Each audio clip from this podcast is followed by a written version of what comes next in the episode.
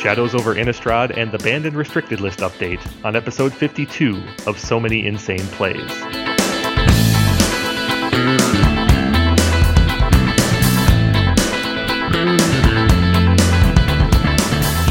Welcome to episode 52 of So Many Insane Plays, our Shadows over Innistrad review with special bonus discussion about the April Banned and Restricted List update.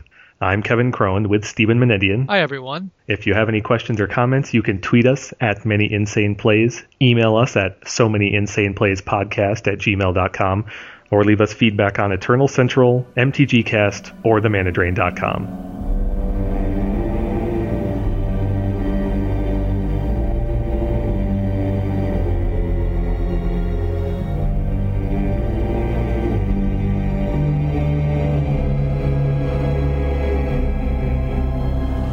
For announcements this episode, we have to touch on the elephant in the room. The golem in the, the room. The golem in the room. Too right. The April 2016 Ban and Restrict List update, which has one entry, and that is the restriction of Lodestone Golem. how to parse, Steve. Well, this shall is, I read? This is, shall I read what they said at least? Well, let's just first note that this has created a firestorm of Yeah. discussion. Uh, yeah. And we we will leave no stone unturned here. But but um, before we actually read the the description or justification, why don't we just say what our big takeaways are, and then we'll analyze we'll analyze afterwards. You go. f- Well, okay. Um, my big takeaway is that their decision appears, at least uh, to our data gathering and analysis, to be heavily, heavily influenced by the Magic Online metagame, and potentially to the exclusion of the paper metagame. But that's a little bit of an editorial. Yeah. What do you think? Steve? Well, my editorial is I think the decision was justified and perfectly legitimate. We'll debate some of the merits of that, but that's I think that's my my takeaway. Okay, okay. Let's hear their language, though. This is in Wizard's words. I'm just going to quote this paragraph. We continue to see an imbalanced metagame. In particular, Mishra's workshop based decks continue to be significantly overrepresented, reducing the competitive metagame. While this issue could be solved by restricting the namesake card, if possible, we would like to keep the deck as competitive level, but played to an extent that the format is more diverse overall. Lodestone Golem leads to some of the less interactive games. We are hopeful that limiting workshop decks to only one copy of this card leaves the deck at an appropriate strength. For that reason, Lodestone Golem is restricted. Interesting the three elements that stand out in that description is diversity, Mhm. overrepresentation, and interactivity, which I Yeah. think are often key elements in any policy decision of this magnitude. I find almost all of these announcement descriptions lacking or wanting and this one is no is no exception in fact if you go back to the 90s you'll find that their their announcement descriptions are terse Mhm. not very substantive and fairly superficial. So I'm, I mean, we've we parsed many of these in the past, and this one's really no different. But It- It's a lot of the same language and implication as the chalice restriction, for example. yeah, you know, there have been lots of different language that they've used in the past that's a lot worse. They could do a lot worse. I mean, at one point Yeah. they talked about just restricting fast mana or tutors because th- that's what they function to do, and Yeah. they I think we've moved beyond that in no small part because of discussions and, and people who have advanced these discussions and, and framed the discourse around these kinds of debates. Really, the the key elements really are diversity and interactivity and um, you know representation, dominance. Mhm. So I think I Mhm. think it's the right frame. The question is, at least if you're going to critique that justification as presented, does the data support it? Which we'll get into in just a moment. But I, I don't really have For- much more to say about what they said there. Yeah, fortunately for you and I and for our listeners, we're fresh off of a pretty exhaustive metagame update for our prior episode, which means we're well armed with a whole bunch of data about the paper and digital metagames with which to uh, try to tease out what uh, underpins their statements about overrepresentation Yeah, if and diversity. If you listen to our last podcast, we talked a lot of data. Well, the good news is we've made it all public. So the spreadsheet that we're making public is called Q1 Vintage Metagame Data. There are about 10 different tabs. You can look at MTGO data, you can look at paper data. There are concerns about whether the paper tournaments aren't large enough, so we've got them weighted according to the quantity of players. We've got this data in pivot tables. We've got basically everything you'd ever need here. So just go to the show notes. It'll be there. You can find it. It's color coded. It's beautiful.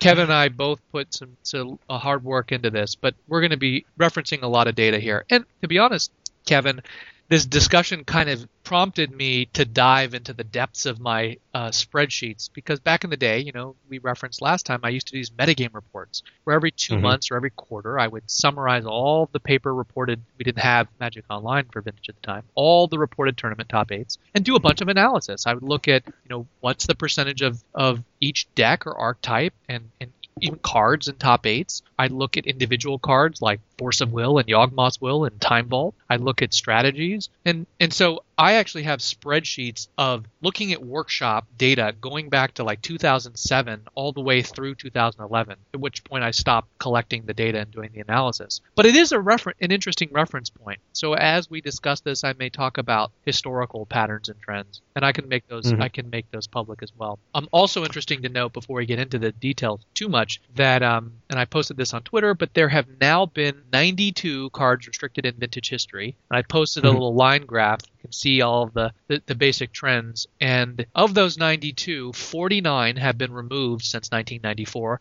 Now, of course, at least one of those restrictions, Gush, has it counts for two cards, uh, two of the 92. The current list, though, is 43 cards, which is well below the historic high, which I believe is around 56 or so, maybe 54. Um, despite the fact that the card pool is much, much larger. So mm-hmm. it's interesting to know, you know, we've been in this low 40s number for about six years now. It's it's felt pretty good, hasn't it, Kevin? Well, and they've done a fair bit of unrestriction exactly to, to counteract, so to speak, not functionally, but to balance out the, the necessary restrictions of late. I mean, the delve spells, I think you and I agreed were pretty ridiculous. Yeah. they, they were busted, but but there have been two peaks, if you will, in, in terms of restriction. One was around, I'd say, 2004 ish, and another, though, was after the wave of restrictions in 2008. And between 2008 and roughly 2000 and I want to say like 13 or whatever, maybe even last year, all they did was unrestrict. Basically, one mm-hmm. unrestriction a year. There were no cards restricted for about a five year period between the restriction of Thirst for Knowledge in 2009 and the restriction of, I believe, Treasure Cruise. Nothing was restricted in Vintage. Mm-hmm. For a format where people must think things are restricted all the time. There was a lot of a lot of hands off, let let let live ethos, libertarian ethos in vintage, and I think the player base appreciated it. Well, let's get into what really drove the decision here, at least to our eyes, into the data we've gathered. And we're going to focus heavily on the the Magic Online metagame here because we believe it it's the more persuasive and potentially arguably relevant story here. Yeah. Yeah. Explanatory is probably the best word, yes. now, as we alluded to in our prior episode, metagame analysis, Mishra's Workshop decks were making up the largest portion of the successful decks in the dailies for the portion of Q1 that we analyzed, and, starting from and, and January by successful, 1. we're talking about 3 1 and 4 0, which are the only decks exactly. that are reported. Yeah. Exactly. Uh, which we believe is roughly analogous to a top 8 but, in a, an otherwise Swiss event. Just to be clear, a 4 0, in our opinion, in a six round Swiss event is guarantees you, basically guarantees you top 8. So I think yeah. we have that disaggregated in our spreadsheet. So you can go and yes. look at it, see all the four O's, and then you can see the four O's and 3 0, 3 and 1s combined. now, when we did this, the time period cutoff here is for late March. It does not include the last week of March, but that's because of our last show. And it's worth noting that the last week of March would not have been part of their metrics anyway, because we know this decision was made in early March, thanks to what we've learned about the timing of the banner restricted list discussions. So, in the time period in question, for most of Q1, workshops were far and away the best performer online, with 30% of the 3, 1, and 4 0 decks. Yep with a pretty good gap between there and the second place deck, which was Dredge at 15%. Right, right. So a pretty clear first place. We talked about that in our last podcast, but it bears mentioning. Magic Online daily results by f- the best performing, str- you know, basically strategy was workshop strategy workshops with 30% of the daily reported deck list. 30%. The next being Dredge. That's very different. First of all, people when I tell that to them, they can't believe it. Like Chris Pikula said, he couldn't believe the Dredge was the second best performing, you know, archetype in mm-hmm. Magic Online. But also, people then when they hear that, they think, well, my God, Magic Online is so distorted. And we said that. I want to be clear about this. I think the paper results have flaws and the Magic Online results have flaws. hmm Um, I'm not saying that that's a flaw here, but I it is a tremendous difference. As we discussed last time, Dredge wasn't even in like the top four top performing archetypes in paper, right? Yeah. I, I don't That's remember right. where it was, but it wasn't in the top. So it's the second best, and and I think on paper shops were around like 20 some percent of of the top eights. So there's a there's a, a 10 percent difference on between MTGO dailies and paper reported tournaments. Now let's jump into the premier events, which we've since aggregated and calculated. Kevin.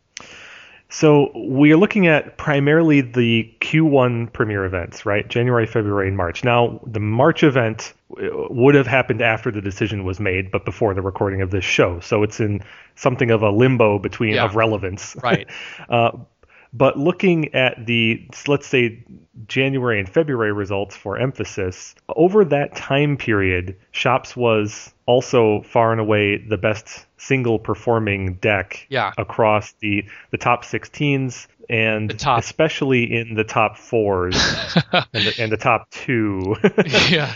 so Well- I mean across well, let- across January and February, if you look at the top four places for those two premier events, so we're talking about eight decks. Shops was half of those. Yeah, let, let me let me just break it down for everyone because you're you're kind of giving the the big takeaway. So, and we'll we'll disaggregate this in several different ways. So we have all the premier events, and and I I also want to preface this by saying that I believe I don't know about you, Kevin, but I believe that the MTGO Power Nine Challenge events, which is what we're talking about, the premier events, is probably the best single data point in all of Vintage right now. That isn't to say that like, and I want to be clear, I don't think it's better than the Vintage Championship, but it's the best single regularly reported data point. Um, you know, Right. so of the of the paper events, there's really nothing that reaches that size consistently. You've got the LCV events in Europe, that's like 30, 40 players.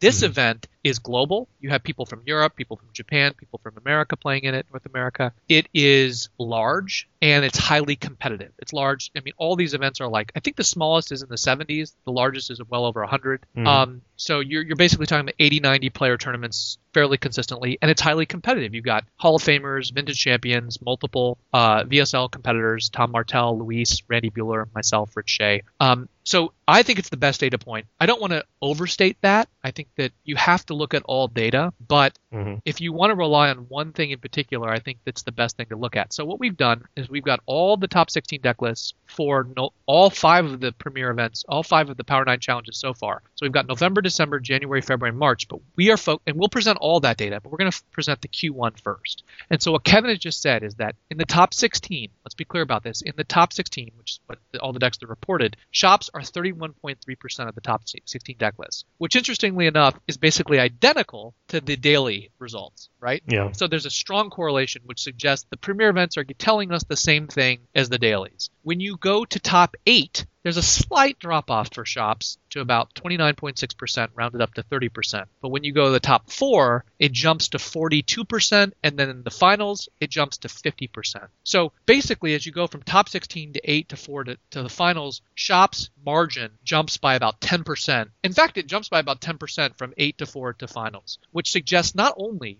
is shops doing really, really well for being the, the most prevalent deck in the top eight, archetype in the top eights, but it's also kicking butt in the top eights. Um, Mhm. And it, in, in fact, February is the most egregious example of all. As Kevin noted before we, we started recording the show, shop decks were, I think, was it nine of the top 16, Kevin? At eight. Eight. They were half of the top 16 Yeah. in February. And and we can uh, and it's we would posit that that they if you're the DCI you're probably going to be looking at February to make your decision since they made these decisions a month in advance. So it's it's not shocking given the results there that they might decide to restrict Lodestone Golem. But we should also mention just for completeness sake that if you peer back just a little bit further till November and December you get fairly similar results. Shop decks were 30% of the top 16s if you include them 30% of the top 8s and 35% of top 4s. And I That's it. That's if you aggregate all of the five premier events. right all the way going Yeah. back to November December. So it's Uh, yeah. basically the pretty much the same story. Now,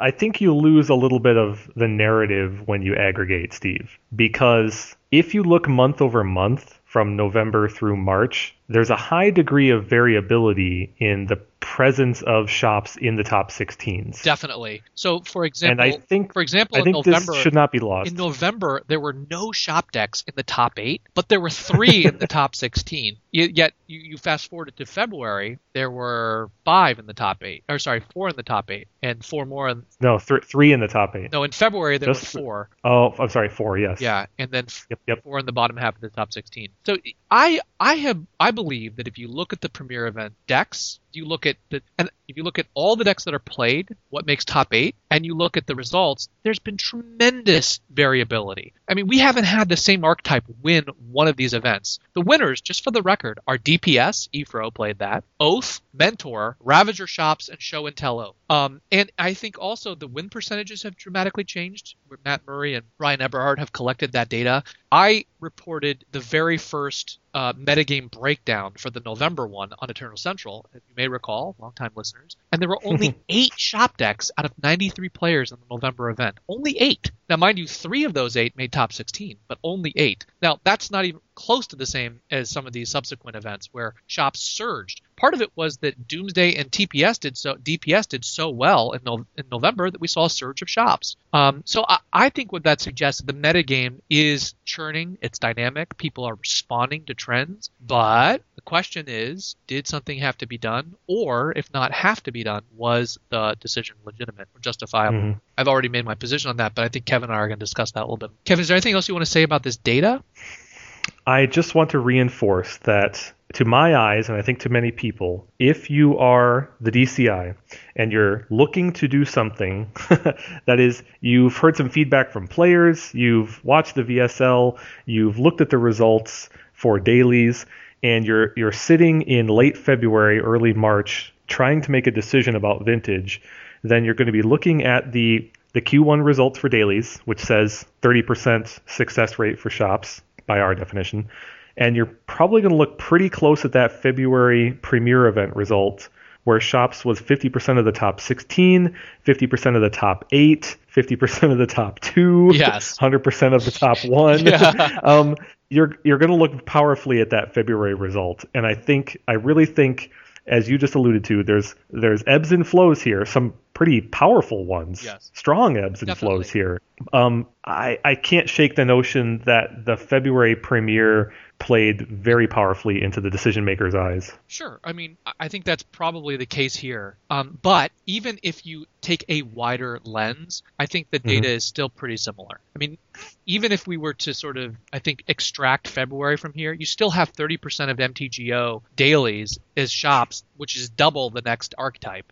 You know that Yeah. that is a huge difference. Now, look, a lot of people who let's be clear about this. This has not been a very popular. People are complaining everywhere. I don't agree with most of the criticism. I think part of what people are complaining about is they're saying if you look at paper events, this does not seem to be justified. I think that's wrong. Now, let's Mhm. let's get into that. Let's remind people the paper events out of 155 decks in top eights, we had 31 mud decks or 20% of the top eights. hmm I think my position is nuanced. What I said was I think it's a legitimate and justifiable restriction. We have in the past come up with so many different approaches to policymaking when it comes to ban and restricted list.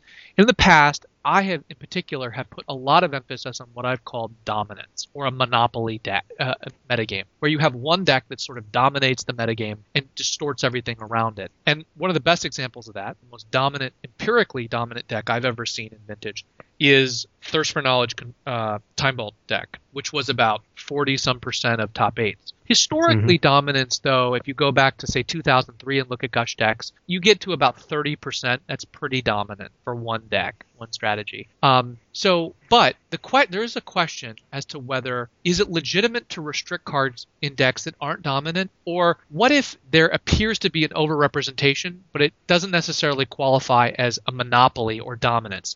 I want to be clear. These kinds of debates exist in lots of other contexts. I mean, you know, in law, in monopoly power, there's a whole question is what kind of market power do you have to have before you're defined as a monopoly? You know, um, I think that there is a wide scope for decision making, where an action may not be necessary in air quotes, but it may be justified. And so I think there's a gray area where we can sort of put it, think about it like this. And maybe an analogy is mulliganing. You know, there are hands that are auto mulligans, there are hands that are auto keeps, but then there's a big gray area. In my opinion, when it comes to the banned and restricted list, there are clear instances where you have data that shows extreme dominance, like Thirst for Knowledge in 2009, you have to restrict. There are also cases where it would be absurd to restrict, where there's no tournament or empirical evidence whatsoever, which is what I think the case is for Dark Petition. But what if something falls, let's say, I don't know, just where Workshops does, about 30, 35% of top eights? I think if you have that data, and it's even 25%, I think you're in justifiable grounds. And I went back and looked at workshop decks from 2007 to 2011. And with only one quarter exception, there was never a quarter in which workshop decks were more than 20% of top eights, which they have been consistently over the last year, what we've seen. So I think that both the restriction of Chalice and Golem were justifiable, even though I don't necessarily agree with them in the sense that I wouldn't have necessarily done it myself. But I do think all the data available to us, it was justifiable. But I just want to be clear that doesn't mean I would have done it. It it just means it's not a completely unjustifiable decision. Kevin? Another way to put that would be we've often pointed to that Tezzeret example, that thirst for knowledge example from 2009, that 40% number as a, a pretty good example of unhealth. Yeah. right? 40% is bad. And we have consistently looked at the shop's numbers for the better part of the last year and looked at about 20 to 25% and said it's high, but it's okay. I mean, it's it's we can live with 20 to 25 percent. Yeah, I mean 20 Acceptable, I think, is a good way to put it. workshops tend to show up as about 20 to 25 percent of the metagame in most of these big tournaments. So being 20 percent, 25 percent of top eights isn't necessarily a huge problem. I mean, Right. but but Well, what I'm what I'm saying is is that that the 30 percent number you see today in vintage dailies, it, the- we're clearly in the definition of the in between area, Yes. right? Once you hit 30 percent, it seems it catches your eye, and you start to think maybe it's overrepresented. maybe It is. Yeah. It is overrepresented. And and I think that part of what they said is just empirically true. And all the people who are saying, well, it's not winning, it's not doing. I mean, look, I'm not saying they had to do it. Just to be clear, if I had my way, I would have restricted Golem instead of Chalice six months ago. I've, I'm Mhm. on the record in our podcast as saying that. I think that would have been the right decision. They decided to restrict Chalice. I think this was ulti- probably in the long run inevitable. For years, I've said that you know I'm on the fence about Golem. I'm not sad to see Golem go. I think there are lots of reasons, which we'll get into, that I think besides just the data, suggest that it was a, a good candidate for restriction and will actually produce a more healthy metagame. But if you're just looking at data, I think there is more than enough. There's ample data to support their decision. I don't think it's arbitrary or irrational in any stretch of the imagination. Anyone who says so is frankly ignorant of the data. You know, now or they're simply discounting the MTGO data un- unnecessarily. Mm-hmm. That isn't to say that MTGO is again a perfect data set, but certainly neither is paper. Paper has just Yeah. as many distortion as as MTGO. Um, just as many. well, I think I, you know, I- I wouldn't say it's not something you can quantify, but it has many distortions. I mean, people in paper metagames um, tend, you know, metagames are very different in in local Yeah. communities. People tend to gravitate towards what's going on in their local community as opposed to some sort of globalized metagame. Um, Card price, card price, paper has proxies. proxies, all of it. It's in, in, Yeah. in their environments that don't have proxies. Um, and exactly, all of that is really critical to bear in mind. But you know, I often think that a lot of so a lot of the objections to what's happening is people are saying the data doesn't support it. Well, actually, the data does support this this, this restriction. Now, the data that we talked about when they restricted Chalice, Kevin, you may recall you- when we said workshops were at the time were 50% of MTGO daily results when they Mhm. restricted Chalice. So it was much more egregious before. you know, now they're only 30% of, of the daily results in the premier top 16s. Granted, they're 50% of the top fours Yeah. um, and 40% of the top eights, but it was much worse before Chalice was restricted. Um, so I don't know if there's anything else more you want to say about the data, the empirics here. Um, Well, I do want to touch on the paper results though. yeah, go for it. and not to the same degree, but just as a refresher for our last episode, the paper results tell a different story, as Steve just alluded to. And if you just look at our, our metric for appearances, that is appearances in top eights, for all of the data we were able to glean from tcdecks.net for the same time period, workshop decks and mentor decks were effectively tied In at paper. 20 to 21 Right, in percent paper. in paper. Yeah, first and second place were effectively tied at 20 percent, with a big gulf then down to the the six, seven, eight percent range for Dark Petition and Oath. So paper tells a dramatically different story. It tells workshops not dominating nearly as much, and it also tells Yeah. basically a tie ball game for first and second place, which that tie is broken if you look at Gush decks instead of just Mentor. If you add Delver and Doomsday and Gush Tendrils in, you get Gush being far and away in first place. Well, I- I would Paper. quibble with the term far and away, but it's a it's a per- noticeable percentage. Yeah. it's noticeable, yeah. You would never confuse the two as being tied if you combined Gush, all of the Gush decks together. But but we got to counterbalance So- that with the with the MTGO gush results, which are significantly less than workshops. I mean, I, I think So these, Yeah. we've we've already alluded to some of the reasons for this, right? Uh, the Magic Online has definitely a, a, def, a Magic Online has a decidedly different economy than Paper Magic does, both from a sanctioning standpoint and from a proxy standpoint, but just simply from a card price standpoint. Now, you might argue that for some players, for proxy players, paper is cheaper than Magic Online, and for a lot of people, that's true. Uh, but for other players, that's not the case. Some players are driven to decks. The thing is, players are driven driven to different decks by the economics of the two platforms. I'm not here to say that the economics are pow- more or less powerful in one or the other, but they push people in different directions. So that's one thing. Yeah, you know, I, I think there's been a, certainly a wide range of response to this, but I think the two most prevalent responses have been the data doesn't support the restriction, which I think is just false, and and it and the other part is that well, look at how good Gush is doing. Um, Mhm. So it's certainly true that Gush is performing pretty much on par when you look at the data for paper, but if you look at the online results, it's a very different picture. MTGO, I think people just since it's out there, MTGO results, just going to give them the same data that we just did. If you look at all five of the premier events, like let's just do Q1 because it's a little bit clearer. Q1 top 16 gushes 20 21% of top 16 deck lists. That's 20 20.8%. Top 8 it's 22.2, top 4 it's 33%. In the finals it drops to 17%. So compare Gush in the finals of the Q1 premier event, MTGO Power 9, 17% compared to 50% for shops. It's not even close. Um, if we add if we add November and December, the data is almost is very similar.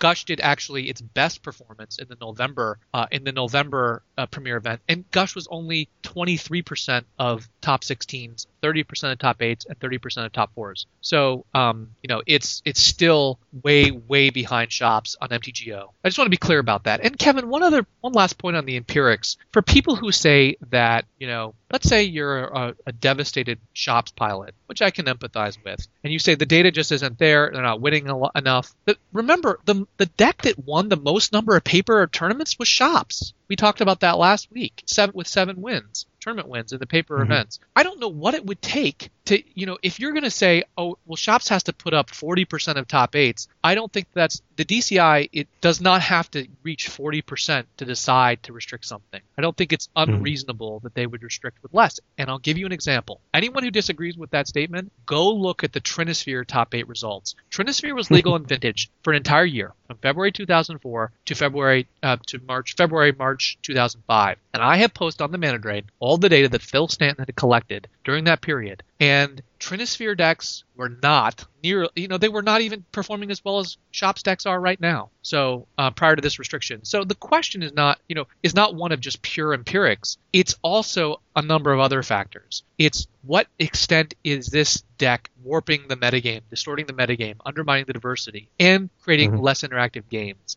Trinisphere was not restricted because of its dominance. It was restricted because it was totally uninteractive. In fact, if they let Trinisphere stand restricted, its dominance might have decreased with the printing of Dredge because the Dredge Mhm. deck just completely bypasses Trinisphere as a, as a, in many respects, as a threat. Dredge emerged a year later in 2006. So empirics are a big part of the story, but they're not everything. That's all. Yeah, it's true. But uh, it's- I believe that y- you you appear to be in a similar mindset to the DCI in this decision making process. You point to the Magic Online results with vehemence.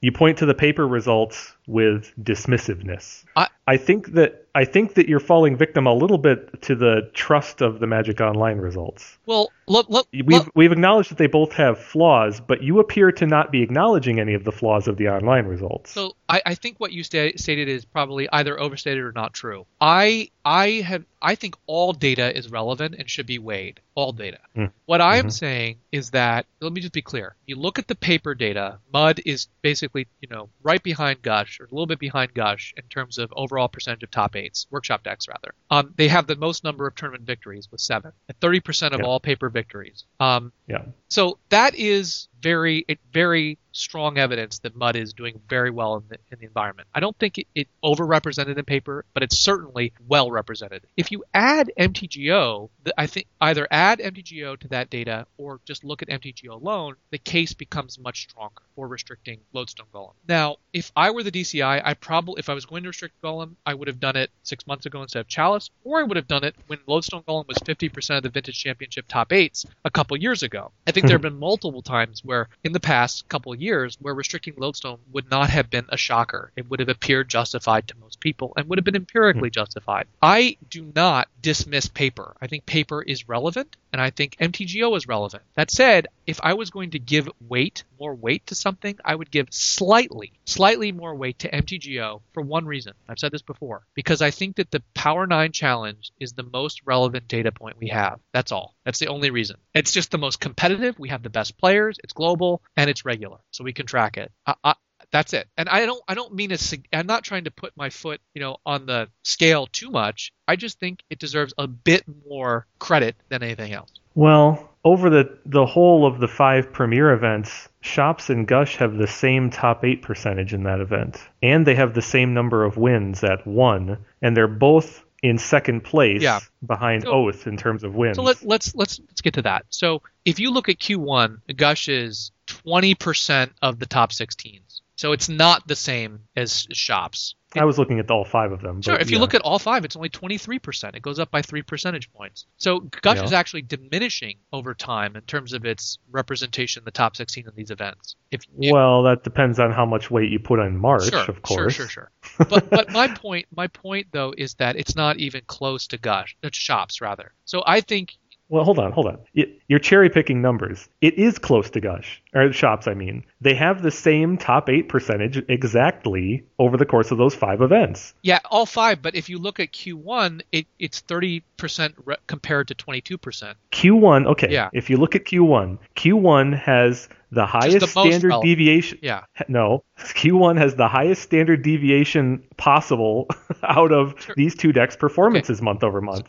Listen, Shops went from 18 and a half to 50% of top 16 to 25% of top 16s. Gush went from 6%, a paltry 6% in January, to a paltry 12% in February, to 44% in March. there's a lot of variance. There's no doubt about There's it. There's tons But- of but Here's the variance thing. here. Here's the thing. So what are you suggesting? Are you suggesting they should have restricted Gush as well? I mean, it's clear if you look at the data. It's clear. This is not disputable that Shops outperformed Gush on Magic Online. That's not in question. What you're saying though. It, it is in question. Well- depend. It is in question depending on what metrics you use. if you look at if you look at the top and which time if you look at the top 16, top 8, Mhm. top 4, or finals from Q1, Shops outperform Gush. If you look at the top 16 or top 4 or finals from all 5, Shops outperform Gush. The only data point, the only one out of all 8 of those where Gush and Shops performed comparably was in was in all 5 data points top 8s. That's it. also that's it. also wins. Also Okay, wins. so but th- but my point, my point Okay, there's there's two. You, Yeah, there's- you, look, you, Steve. You, uh, my here's here's this is symptomatic of what I'm talking about. You're dismissing my No, no. point that they have the same number of wins, whereas you're relying on the fact that in paper shops had seven wins all- without commenting on the fact. Hold on, without commenting on the fact that Gush had five wins, and that's actually only a difference of one tournament. Like one match is the difference between Well- seven and five. Well, let's be clear. We did not in the data we just all went through top 16, 8, 4 and finals. We didn't have wins in there. So it's true that if you add wins in, then there's two data points out of 10. 2 out of 10 in which Gush is actually tied with Shops and never outperforms it, but tied. My point is this.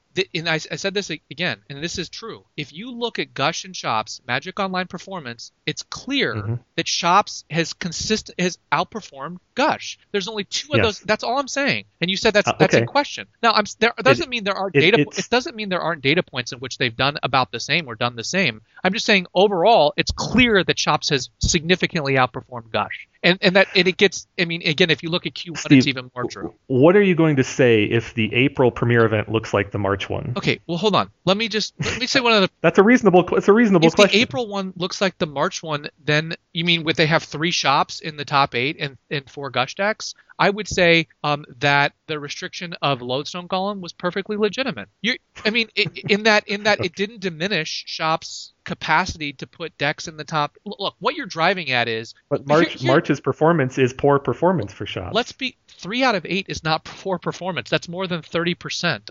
I mean, it's that's below all the other metrics you're citing. it's not it's not it's 30%. not below all. It's three out of eight is And I'm looking at I'm, What? I'm looking at the top. I'm looking at the top 16 numbers. Sorry, the top 16 number for shops in March is only twenty. Yeah, I was going to say three out of top eight is almost forty percent of the top eight, and it's thirty-seven. You're, you're right about the um, top. so let I mean, look, what you're driving at is the other argument that people have made, which is not the empirical argument about shops' performance or being overrepresented, but an objection to, well, why didn't they restrict something else like Gush? So let's deal with that in principle and then on the data. Well, okay, no, but because that's what you're That talking that about. that is not actually my point. No. well, that's that's what everything you're saying is driving towards. no, Though. my point is not. I am not doing that. My point is about representation. Yes. My point is, is that these data points for these premier events vary wildly. Gush's performance varies from 6% to 44%. Shop's performance ranges from 19% to 50%. The range of results here is ridiculous. Looking at January, there's only one Gush deck In the top 16. 16 in, Yeah. and it won the event. Yeah. Now, how do you parse that? When in March, when in March there's seven in the top 16. I mean, how do you, this- how do you parse a, a three a, a three month period? It's actually only a two is a- month period from one. This is a little bit of a, what you're doing is a little bit of a bait and switch because on the one hand we've come into this discussion agreeing to look at aggregate data and now you're pointing out a lot of variance. I'm not denying that there's variance from month to month. I'm not denying. I'm not. Look, hold on. Let, let me finish the point. Let me finish the point. Acknowledging the variance. No, hold on. We have looked at data for years in vintage. We have tournament data going back to 2002, 2003 on Morphling.de, where we can look at performance over time. There is wild variance from month to month and quarter to quarter. If you go look at my January, February, what 2008 tournament market report, metagame report, and you look at the March, April, the differences are enormous. You'll have one mo- one mark month, you'll have shops at you know 20%, the next month at 10. Yeah. I'm not and saying we're not talking about no, decisions during what those I'm periods. trying to say is that there is always variance. I'm not denying. You're positioning that point as if I'm somehow not acknowledging it or aware of it. It's it's acknowledged. It's true. It's always been true. It's true of paper. It's true of online. It's true 10 years ago. It's true today.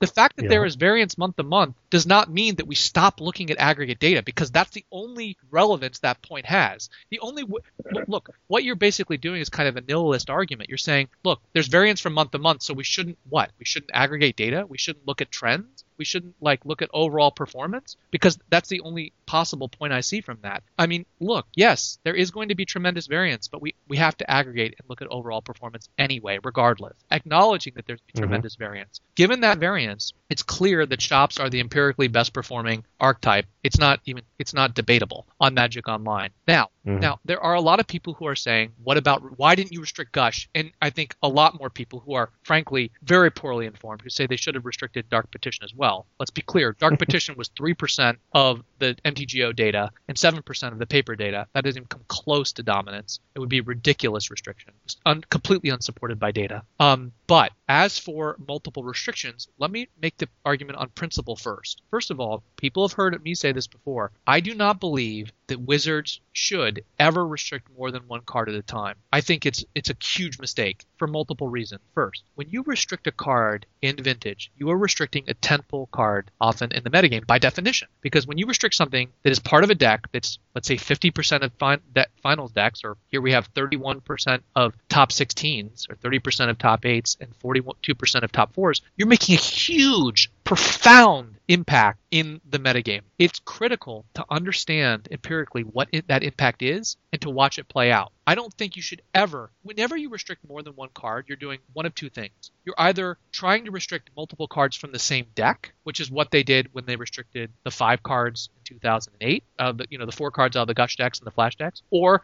the 18 cards they restricted in 1999 to stop Academy, or when you restrict, for example, the three cards in 2000 and what was it, three January 2003, when they restricted the three cards out of Burning Tendrils, when they restricted Lion's Eye Diamond, Burning Wish, and Chrome Mox all at the same time. Whenever you restrict multiple cards, you're either restricting multiple cards out of the same deck, or you're restricting cards in an attempt to balance the metagame. But it's mostly speculative. If they had restricted Gush, they would have restricted a card that, in according to this data, at least according to the MTGO data, doesn't even come close to dominance. 20% or 23% of top 16s is not dominance, and 22% in the top 8s of Q1 is not dominance, not even close. So I think that would have been just a speculative, hey, we're restricting Lodestone Golem, let's balance that out by restricting another card. That's that's completely unprincipled, and it's mostly speculative. Now, I'm not saying that here, here's what may happen. Let's suppose that the next three months, Gush dominates. It surges to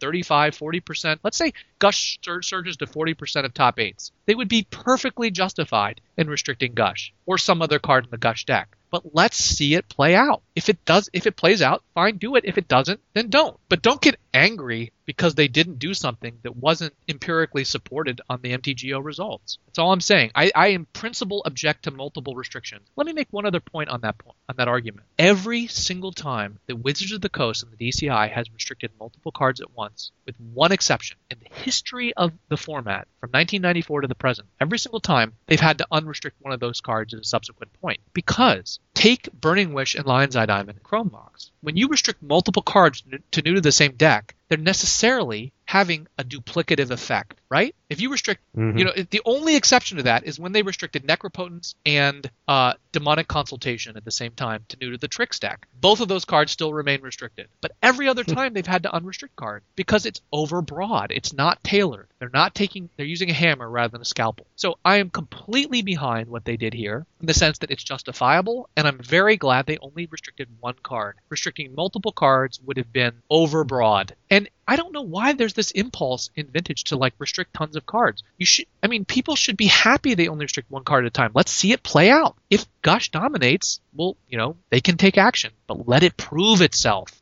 So I agree with you there. The uh, the notion that they would have to act on multiple fronts at once, and uh, there were lots of people online posting elaborate lists of things to change to shake up the format. Yeah, I, I can't I can't support that either. But again, those are people who are trying to craft a format. Yes. As soon as you start promoting two yes. two to four restrictions or changes, you're, you're trying to craft a yes, format. Yes, it's metagame shaping. It's completely unjustifiable.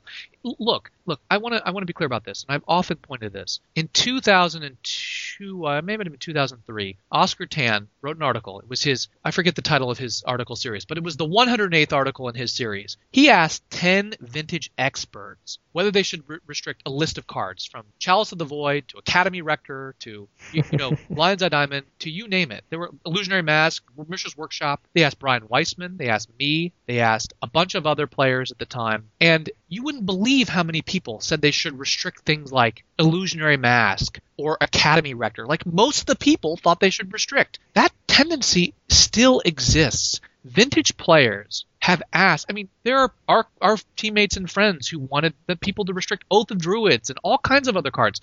If Wizards of the Coast had listened to what people wanted restricted in Vintage, half like there would be 30 more cards on the restricted list than there are today. It's not right. We should be very careful when we restrict. I think it's very clear. If history has taught us anything, history has been very, very unkind to people who have called for restrictions in the past and very kind to people who have cautioned and counseled patience. I think that there's no doubt about that. I mean, In the 2003 Vintage Type 1 Championship, Randy Buehler was walking around, and the immediate impression in the room was, my God, Academy Rector's got to be restricted. And it wasn't. And it was fine. People thought, you know, there was time when thought people thought Goblin Welder was going to get restricted. All kinds of cards. And the calls for Mishra's Workshop's restriction over the last 10 years have been, I mean, I can't count how many times people thought it would be restricted. In 2002, people wanted it restricted. The fact they haven't has allowed the format to evolve. We, if people, if we would have restricted everything people would have called for over time, there would be no Bazaar Baghdad, there wouldn't be Mishra's Workshop, there wouldn't be Illusionary Mask, Academy Rector, you name it. I think history and experience supports the patient approach the DCI has taken, and this is a very wise decision, restricting one card, not multiple. Well, we've certainly covered a lot of things here. I uh, I still don't share your opinion on the value of digital versus paper as a, as a decision making tool. In, in what way? I'd Like, because my position's fairly I, modest. I'm simply saying you look at both. I mean, I think you look at both, and I think you aggregate them. And I think you're saying that you look at both, but you're still giving all of the argumentative weight to the digital. No, no. You look at the paper okay. and you see it. Uh, you see workshops in second place, and you add in the digital, which shows workshops in first place, and you aggregate so, that to a first place decision. So th- yeah, so there's only there's a couple possibilities here. One right, one is that okay, we can only restrict a card if it's both dominant in both or overrepresented in both paper and magic online. Yeah. So in other words, those are separate metrics. Or we say you combine them. I don't think that there. I don't think that like like being in second place on paper when you aggregate paper with MTGO is a disqualifying reason to restrict something. I mean, for example, let's just say. Well, it, it does call into question the veracity of the digital results. I, does it not? No, it does not call into question the veracity of it. The, they I are what that's they a are. Very, I think that's a very that, irresponsible so, so answer it, on your well, part. No, here, here's the thing. So if when you, you have say, data sets that are clearly, clearly, and I don't mean even remotely, I mean clearly, dramatically different. Yes. From top to bottom, like first, second, third, fourth, fifth place, all these decks,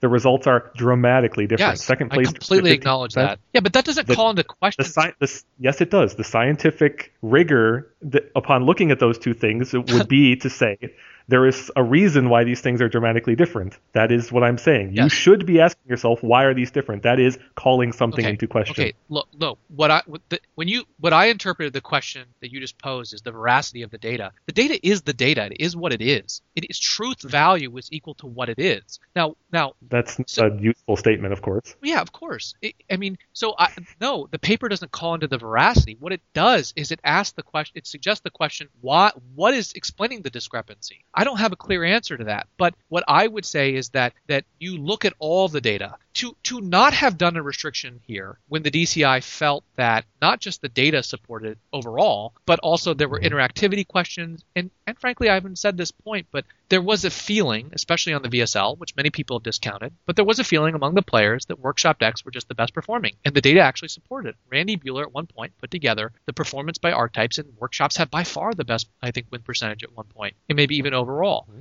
And they felt oppressive. It felt like, my God, the best deck really is shops, and the best players mm-hmm. playing the best playing shops are just going to win.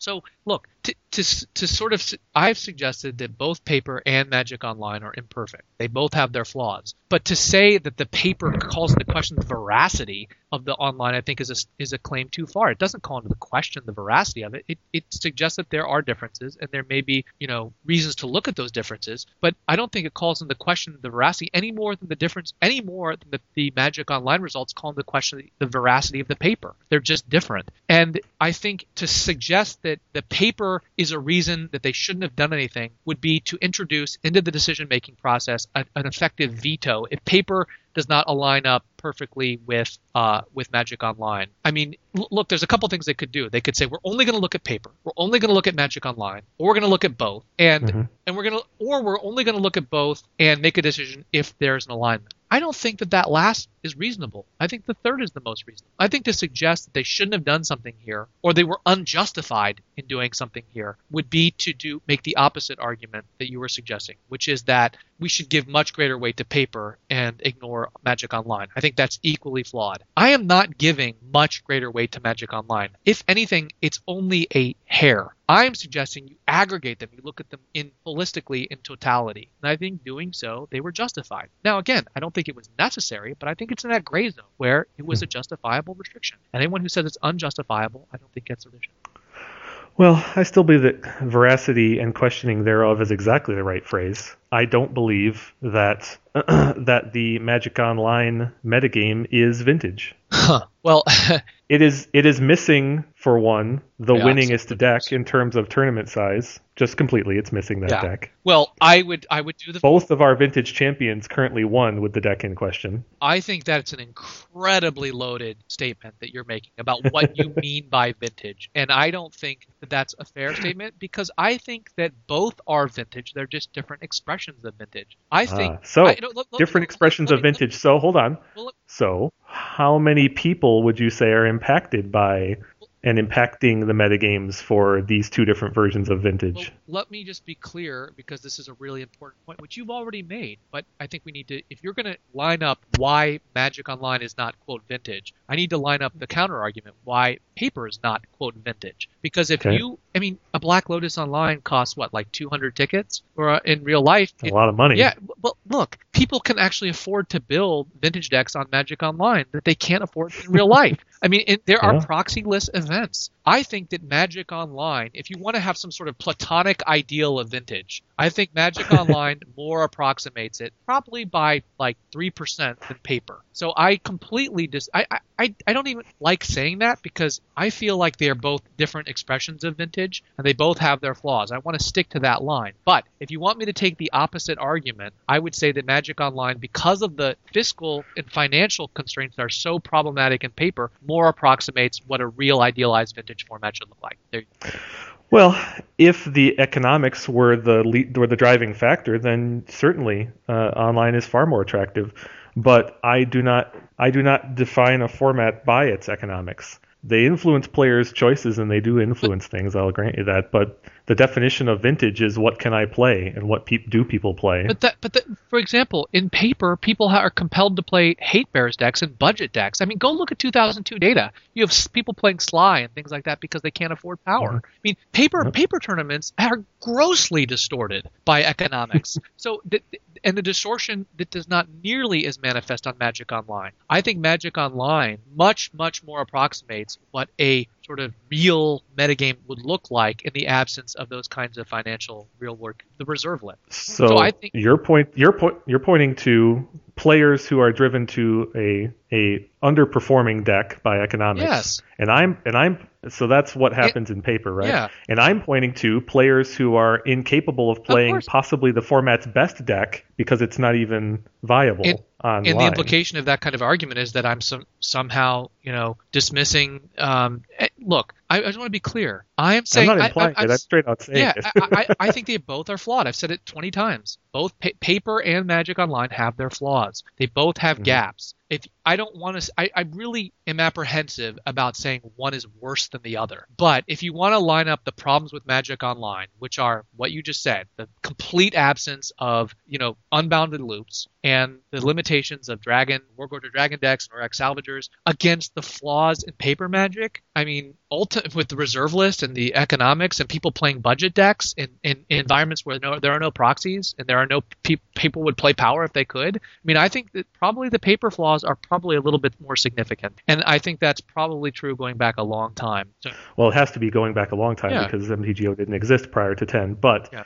the uh, I think that both environments are clearly flawed, as you Yeah. put it. I think that um, so you, but that's why you that's why I you think look at that- both data sets. You can't ignore one failure, Yeah. and I would never let one be a veto on the other, which is what the yeah, which is what the argument of the people who are pointing to paper are, are effectively saying. I think you I would not. I would. I would not. I think that's a, a a mischaracterization. It's not as though paper results veto the online results. It's that the the midpoint between those results, if you're taking them both into context, is no longer persuasive for action. I- that's different than paper vetoing. That's just saying that the midpoint is a not compelling number. I think that's. I think. Look, it goes back to the gray area discussion. I think the midpoint is Yeah. within that gray area that, in my opinion, is justifiable action. It doesn't mean it's necessary. Again, you're, you're framing it in terms of this issue. Either a decision is is necessary or it's not. That used to be how I looked at ban and I, restriction. I don't see how I'm framing it. I'm using Well, the same what you language you, are, said. the gray area. What, but what you just said, I don't remember what the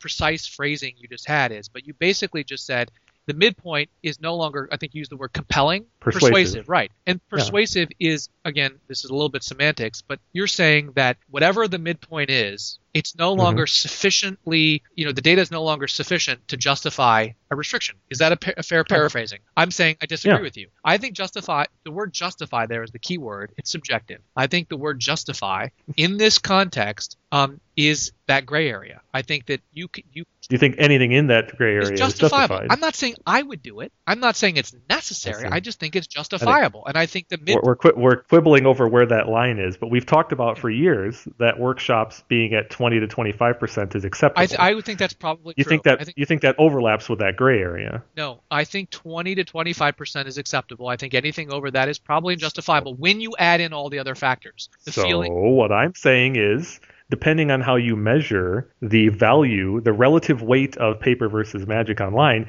you could arrive at a number that is between 25 and 20 and 25 percent for shops. I, I'm a little. You're looking at a 30 hold on, Yeah. you're looking at a 30% number online and a 20% number in paper. It's exceedingly reasonable for 25 to be in the midpoint there, which is as you just said, at the high end but still at the high end of reasonable and Well, acceptable. you're picking out the lowest digital number when you say 30 percent. That's top eight. I'm comparing Yeah. I'm trying to compare like metrics. 20% top 8s in paper, Sure. 30% in Sure. the daily results. I think probably 25% is probably the lower bound of justifiable. When you add in all the other data, so yeah, it's within my sort of spectrum of justifiable. And and, so and look- right on look, that fulcrum Look, look, let me be. If if if, Yeah. if you're if you're aggregating all results, Yes. we are right on that fulcrum, Yeah, I, that's why I'm saying I think it's justifiable. That's my point. And and I also think though that it's not empirics are a huge part of it, and I've always pressured the DCI and pushed the DCI to use empirics look Mhm. at data. But it's certainly not the only story. I mean, again, Trinisphere was not was probably in this range, and yet it was Mhm. restricted because of other reasons as well. It was highly uninteractive, and that's a place where Gush completely divergent. And so people are trying to Yeah. make the Gush argument. I mean, Gush isn't even a card you really play until turn three. It's highly interactive.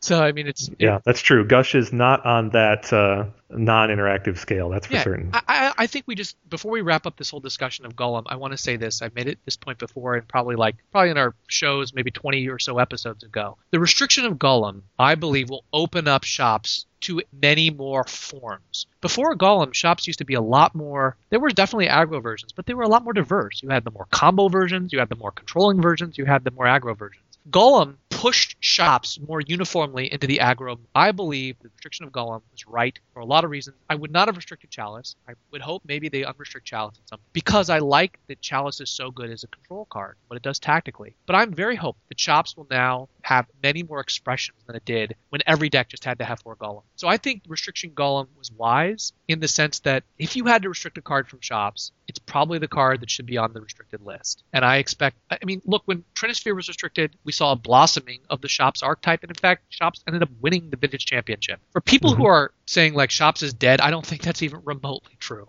I still think, Yeah. I still believe that Shops will be a top tier viable archetype. Yeah, I agree with you there. I don't think this is the nail for the coffin. I think there's been a lot of hyperbolic language about how we just kicked out one of the legs of the stool or something, and I I don't agree with that. I mean, shops is still going to be just fine in the sense that there are, as you put it, a number of diverse directions that the deck can go in and be highly, highly competitive. All of those directions have existed in some way or uh, um, some fashion or another in the past Yeah. and been competitive and successful in the past.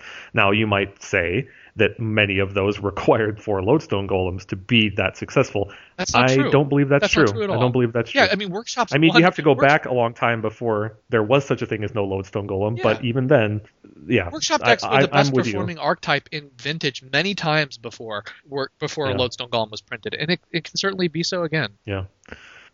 well, we're certainly going to be following this with much interest. I uh, think there's a lot to be said on this topic, a lot that the data points to, and I didn't even get to talk about all the stuff about how many players were involved in this whole situation, which I think is fascinating. Uh, so, for our listening audience, if you want to dig into the data, take a look at the best performing players on Magic Online in terms of 3 1 and 4 0 appearances. And I think you'll find that a, a relatively short list of names is influencing that data, just so you know. but anyway, we have got to we have got to talk about the Asia Vintage Championship.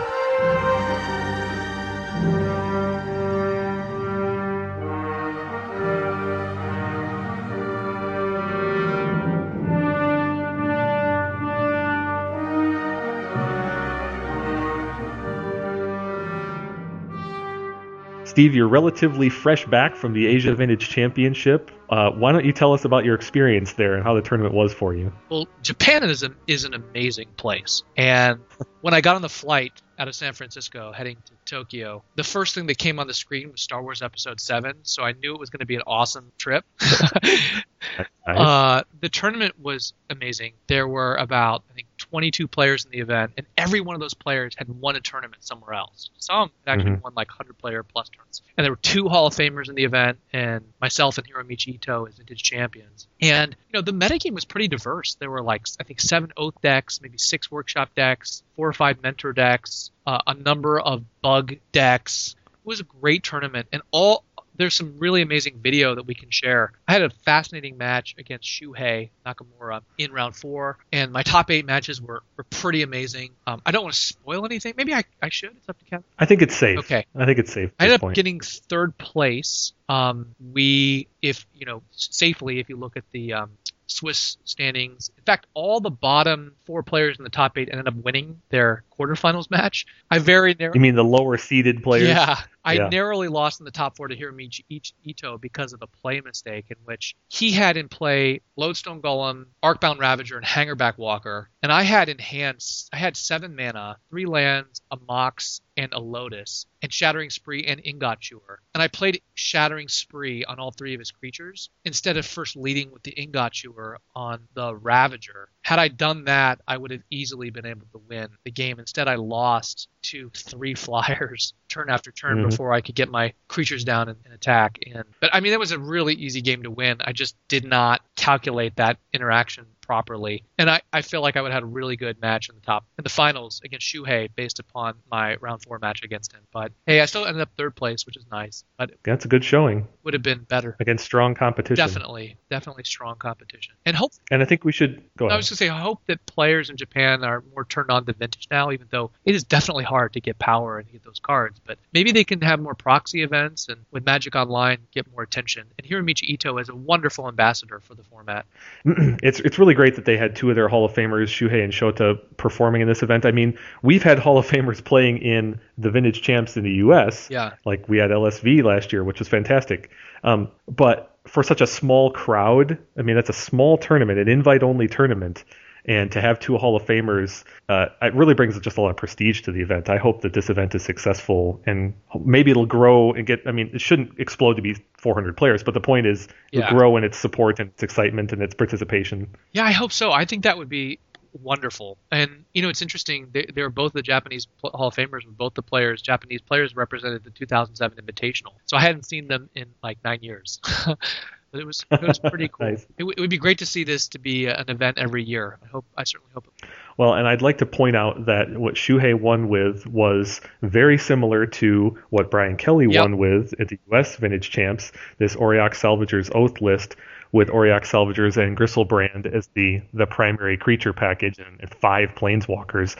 Uh, very similar, though. Uh, that that list is continues to be just dominating high-profile paper events, Yeah. which is interesting. yeah, I mean, well, I don't know if it's dominating high-profile paper events, but it's certainly winning here and there. And and in the high in in the most high-profile events, it's doing pretty well. But um, it's also, I mean, it's true. And Auriok Salvager's Oath of Druids would be doing a lot better, or at least marginally better, on Magic Online if it was legal. So hmm I know there are some players out there who have tried it and have had a little bit of success clicking through. And obviously, the VSL participants are quick to point out that. Uh, from a sportsmanship standpoint, uh, lots Oh, yeah. of players would be willing to concede to the combo in Magic no, Online. no doubt. I think we we But permit it. No, yeah, but unfor- so it, it probably is more viable in VSL than it is in a, in a daily or a premier event. But unfortunately, the there's no guarantee that your average competitor in something like a premier event is going to simply concede to you when you start clicking through this. right. So uh, yeah, the deck is facing a serious uphill challenge on online, which is the- hopefully hopefully Wizards can find a way to address that issue at some point. Well, I just remind folks that in the open letter that Rich Shay and I wrote to Wizards, what is it, six months ago, maybe Mm-hmm. even longer, requesting four major changes. That was one of them. In addition, in addition to starting premier events. I know they've got a lot of things on their plates, but I hope that they can address that at some point in the near future.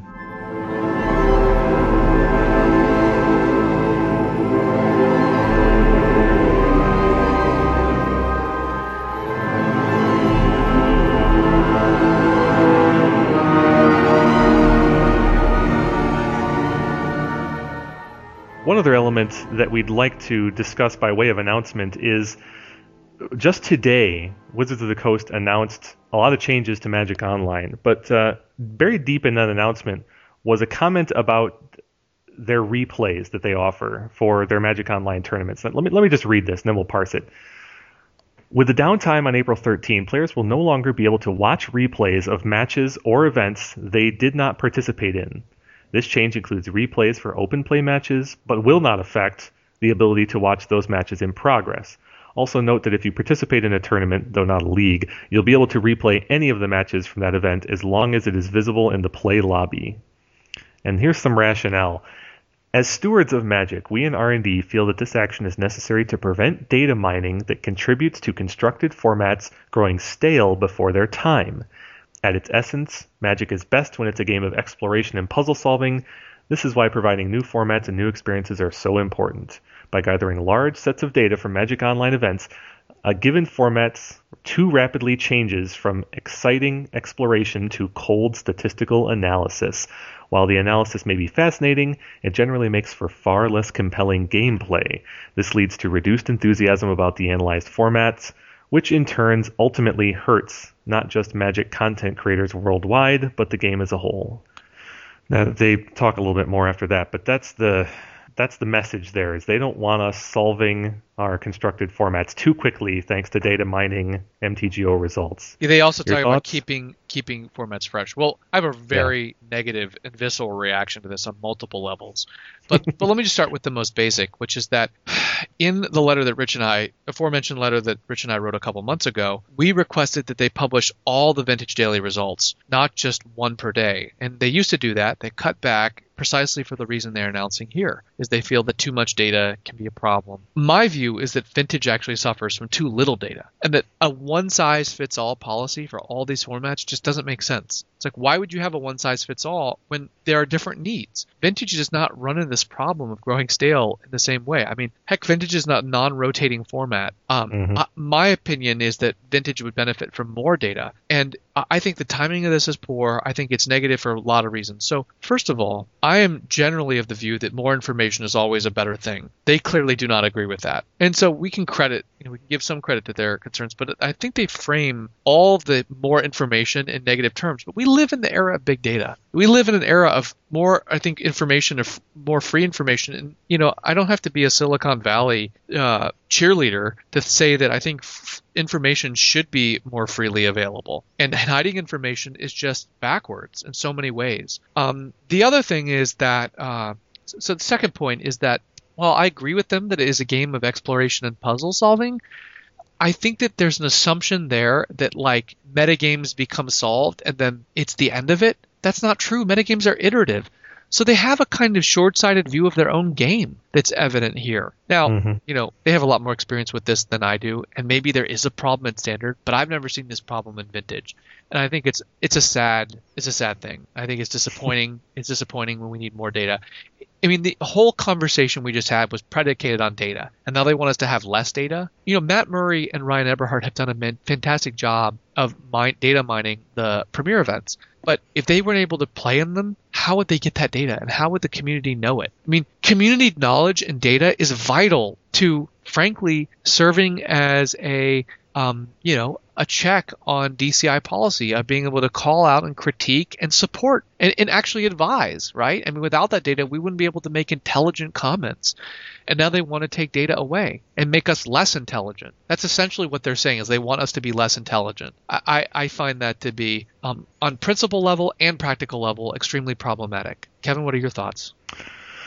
Well, I, I broadly agree. I it's interesting because we're so we there are so many policy dis- decisions that we talk about that affect vintage differently than other formats. Right. We you and I have covered things along those lines many times over, from ban and restricted policy to um, new printings and R and D, everything. It all affects vintage differently, and this one ironically affects vintage the least out of all the other formats. Right. That what they're alluding to here is definitely their formats for the Pro Tour. Definitely, there are formats that get played at a high level by thousands of players week in and week out. So we're talking mostly about standard, a little less about modern, etc. The I couldn't agree more. This one size fits all bit, I think, is your best phrase out of there because those issues exist in dramatically different eh, layers of importance and significance and impact when your player bases and your tournament bases are multiple orders of magnitude different. Right. Right. Right. Um, and and and your point, I, I mean, I don't want to insult their policy making, Right. but I do believe you made a very adequate point about the fact that vintage is a non-rotating format, and as such, metagames simply behave differently. It's a somewhat self-regulating metagame, yeah. right? It's. I mean, the I mean, whole idea. new printings look- and banner restricteds are impact, but Yeah, what they said here is, and you, you, there's two points where they say this. They say beyond keeping formats fresh, so that's one of their goals, and then they use the term Uh-huh. formats growing stale before their time.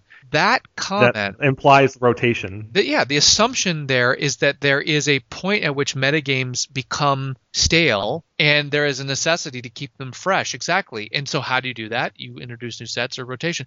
Vintage is kept fresh by multiple things, basically three things. Mhm. It's kept fresh by one, new sets, Mhm. two, banned and restricted list policy, and three, and frankly, far most importantly, metagame iterations. Mhm. Cards come into the metagame, and vintage players maybe have a special perch by which to sort of appreciate this. It may also just be that the larger card pool facilitates more metagame facili- you know dynamics. So we can play oddball cards like many of the cards that we've talked about. You know, like I can I can bring in Aegis of the Gods when Oath of the Druids, Mhm. you know, becomes a problem, or I can bring in Shattering Sprees to deal with whatever Void winnower. but or void winnower yeah to deal with st- storm or whatever so you know the point is that that there's a lot of assumptions built into this into this explanation that i would challenge not just not just what they the conclusion but i think the assumptions are are problematic I trying to be optimistic about this, I would just say hopefully there's a chance they could differentiate this policy by format. That might be more that's what we requested that's what we requested you know with respect to the daily reporting and they haven't done that I know,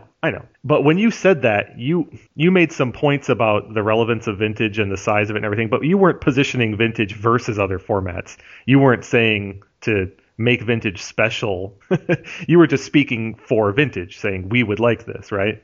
I would say if No, no, I, I, I was. I, I- in my in the letter I said, you know, vintage suffers from not too much information, but a dearth of information. yeah, That there are fewer tournaments, smaller events, and we need more data. Right. So I was positioning vintage no, versus you, other you were point. My point is not you were asking them to make some kind of exception for us. My point was you were Oh. positioning it as how it ne- we would benefit from it, right? In order Yeah. to get an exception here, you would have to actively say we would like vintage to be separate from these other formats, yeah, and you here have to program all, all this right, the whole and here are reasons why. Yeah. Yeah. So I am pessimistic from the standpoint of I'm concerned that perhaps they just don't have the resources to even do that. Um, and I'm only speculating because they're accused of having low resources in so many other contexts. Uh, but it's worth pointing out that they have thrown the baby out with the bathwater here. They have they have in, inappropriately lumped formats that don't behave the same way and don't have the same constraints. What what do you think about the print? So you've addressed like the the practical side of the, Mm-hmm. the equation. What do you think about the principles, though? I mean, I, I, you know, I we're not we're not twenty well we're now twenty years into sort of the information age, Yeah. and I'm seeing I mean seeing on multiple fronts this com- this sort of move to privatize and you know um, you know uh, make information more proprietary and and it's very disturbing. You know, I, I'm I'm not the kind of person I'm not like that guy who wants to like free JSTOR research. I'm not that far, but but I mean this is this is like the exact opposite direction I think we should be going, and I don't I don't understand it. Well, I mean, I don't understand why it's happening more broadly, not just here. I, I, I agree. I think they're fighting a losing battle. They're incentivizing people to skirt the system, right? It doesn't take much to realize that if you want the results from a daily, you go to one of the players in it and say, "Hey, can we use your account to to crawl all the results?" Yeah. I, I, I don't know how you do that, but I know that people have done it in certain smaller contexts. So I, I agree. I think this is I think this is tilting at windmills. I think this is You know- this is fighting the tide of change in the wrong way. You know what's interesting is it may actually have perverse effects. So by by making here's the thing, information is power. Information is is important. hmm And by making it less public and less available, you actually benefit insiders more. Yeah. So if you're a standard player and you play in the big events and you go through and data mine it, you have gotten a huge advantage from that that now no one else, unless people do that, get. yeah. You know, so I, I it feels like it's actually really perverse in some ways. It's actually helping people. Well, I don't know. the the insidious read into this is that it helps professional teams. Yeah, exactly. And Exactly. I am not I, I do not believe that that was one of their motives, but I believe it's Yeah, one of the outcomes. I mean, you could hire someone to go and play in every single event and data mine it, and it would maybe be profitable. Yeah. You could. Yeah. That's that's that's really un- unfortunate. Yeah, exactly. That's that is one of a potential number of outcomes, and not just the. I, I don't. I'm loath to call it abuse, but that kind of gaming of the information of the system. That's one outcome. The other one is simply the fact that a player who's not on a team can't amass enough anecdotal data of their own either. So if you cut everyone off from the spigot of the mass data, the cloud Right. of data, then what you're Right. left with is artisanal data. and the big teams are the ones that can amass the most of that too. So no matter what the outcome is, the the big teams uh, benefit. Um, I'm not trying to be conspiracy theorist about that. I'm simply stating that I believe that's an unintended or not. I believe that's one of the outcomes.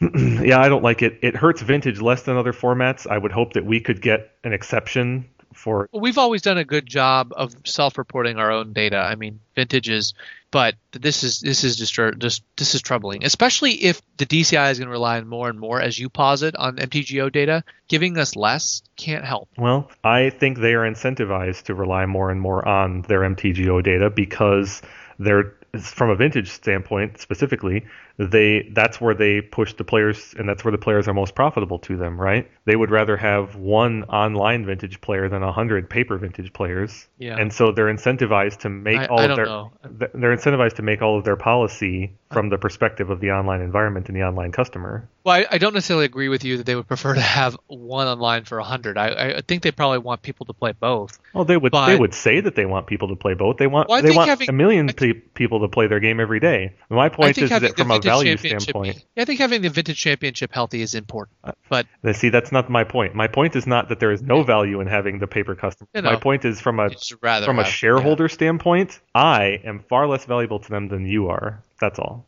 interesting.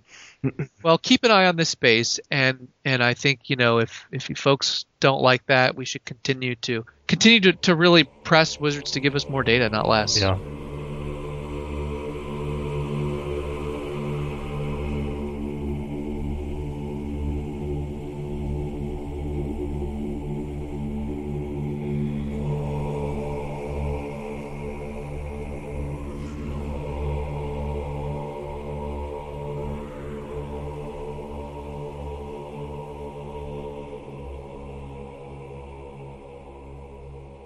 Well, Steve, it wouldn't be in a set review without our report card from our last set review. So let's see how we did on Oath of the Gatewatch.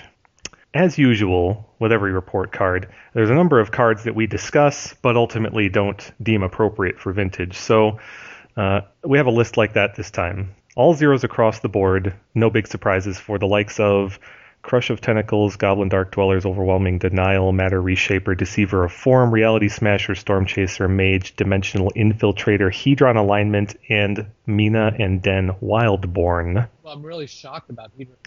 yeah, no big surprises there. But our audience is used to that sort of thing. There are, however, a couple of double zeros on the list that I didn't just name because we had some surprises. But let's go into those things that we predicted a non-zero amount of, or there were a non-zero amount of. First up is Kozilek, the Great Distortion. You predicted one, that is to say, I talked you into one. I predicted one. The actual, sadly, was zero. No one jumped on the Kozilek bandwagon. Bandwagon. I thought there might have been someone, but related to this, I just want to point out that the card that I tied Kozilek to very directly was Omniscience, and Om- Right. Omniscience did just basically nothing at the end of 2015 and early 2016. There have been there have been no top eight appearances by Omniscience on TC decks in 2016. But I will say that there is one result that they don't have, which just happened last weekend, which there was one Omni Oath deck in the top eight of the Asia Vintage Championship. And and the first place of the MTGO Power Nine event. That's right. That's right. And but unfortunately, since we since we don't include online results in our prediction methodology, uh, I was denied any Kozilek spiciness. That's not to say that those people were playing with Kozilek. Would have playing Kozilek Right. they weren't. I just thought that there was a little bit of velocity, and perhaps this would Im- impel people to more omni- omniscience, but no, not so much. Well, Kozilek's cousin Ulamog has appeared in Odd Oath, right? Uh, is that true? Boy, that would be news What's the what's the Odd Oath creature? You're talking about Void Winnower, I think. Sorry, I'm sorry, I'm talking about Void Winnower. Yes, right? And we- definitely. And, d- and Void Winnower was Void- the set that we reviewed, Right, with two sets ago. Yeah, and we and there was zero that appeared, right? And now it's there are a number that. that's appeared. right. It came up after we did our report card. Next up is spatial distortion. You predicted one, I predicted zero. The actual result was zero. Huh. So no one jumped on spatial contortion, but you and I acknowledged. I think Rich Shay. Rich Shay. Go ahead. You, you say that Rich has been playing it online? No, I'm sorry. Go ahead. Uh, our review of spatial contortion was tied very closely to the next card, which is Warping Wail. Right. For Warping Wail, you predicted two, I predicted one. The actual was three. So Okay. Good. yeah. So in combination with spatial distortion, we you and I acknowledge that one or other of these cards could be chosen in that role, and people Right. did pe- people did pick up on the Warping Wail in some workshop builds as we expected. Yes, I was going to say Rich Shay had done so. Yeah. So I'm glad. So a little bit of Warping Wail action. We might see more of it here or there uh, in the future. Glad I predicted that one. Yeah. Because I'm there are going to be. I say that not out of hubris, but, but there are going to be some embarrassing moments up ahead. yeah, yeah. We got close on a lot of these, but uh, there's there's some eyesores here. The next up is natural state. You and I both predicted zero, but the result was one. One appearance, and it was the kind of appearance that you and I said, if anyone plays this, it'll be for this reason. And the reason was it was in a hate bears deck that already had fully three nature's claims and two abrupt I'm sorry, four abrupt decays in the main deck. And then they had two natural state in the sideboard. And as you and I said, the only way you'd play natural. You mean you mean you mean it had four Nature's Claim main deck? three claims main plus four Oh. abrupt decays main. Those seven spells were main, and then two nat- natural states in the sideboard. Interesting. And as you and I discussed, the only way you would play natural state is if you had already maxed out basically on all these other things and just wanted more of that effect. well, it doesn't sound like this person maxed out on those effects. No, they they had room for one more nature's claim and decided for a natural state in the sideboard, but it's pretty clear that that was a hedge against oath. So they just decided for the the more narrowly targeted effect. At any rate, so that does go down as a miss, but a very near one. Next up is Seagate Wreckage, which you and I were both pretty excited about. You predicted four, I predicted three. The result was zero. And I must admit, I'm a little bit surprised by that still, that no one picked it up. I, I, I don't have much to say I'm- other than that. I, I'm not, and, because well, I think the reason is clear. The reason is simply because workshop decks are so aggressive right now. If workshop decks were to go back to more of like a control oriented, then I think this card would might appear in a couple con- workshop decks. Yeah. But until until then, and I definitely think this card is playable. I think it will appear at some point.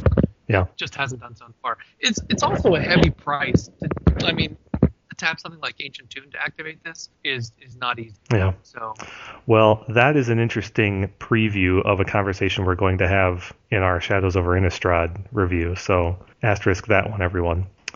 Next up is my personal favorite, Endbringer. you predicted zero, I predicted one. The result was one. There was a oh, lucky. there was a single Endbringer in a a Eldrazi Workshop crossover deck that made made top eight one time, and so that goes down as a as a very prideful win for me. Unfortunately, it leads to the next loss for both of us, which is Thought-Knot Seer, because you and I both predicted zero, but that same deck had four Thought-Knot Seers in it. Lost two. so that counts as one. yeah, I know. I know. The the point is is that uh, the Endbringer did manifest just a tiny bit as I had predicted, but you and I didn't really think Thought-Knot Seer would be a player, and that same player brought Thought-Knots to the table. So a mixed bag there amongst those two.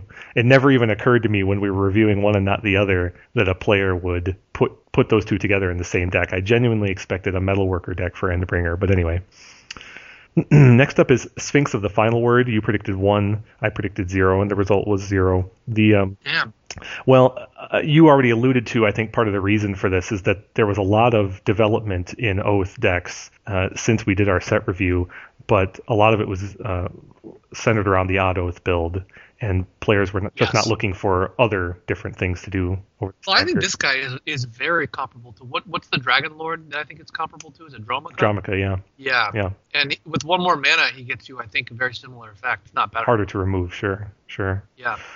well, we'll see. The future uh, may still hold some action for Sphinx of the Final Word. And the next one is Here's the big. yeah. Here's the big. the next one is the big one. Uh, Jori En Ruin Diver. You were very excited about Jori En. You predicted 22. I, slightly less so, predicted 15. The actual was one. ugh. A single person. And in your defense, Steve, you know who that single person was? I know who it is. That's right. It was me. I did my best uh, to keep hope alive, and I played Jori En at uh, one of the, the Team Serious birthday invitationals uh, in Columbus. And I had a great time, but I just don't believe Jori En is not right for the current metagame. Metagame. Yeah. Yeah. And the card is busted. It, well, Just- when she when she was good, she was really good. And when she was bad, I sideboarded her out, which was in most of my matchups, unfortunately. There is still a future iteration of the metagame in which Jori En could be a force, and, and we'll we'll just have to wait and see. yeah. I mean, when Murpho comes back, sure. And the last card on our list is Wastes, which we discussed as a possible sideboard opportunity for workshop decks, especially for the mirror as it pertains to Ghost Quarter. You predicted one, I ultimately predicted zero. The result was zero.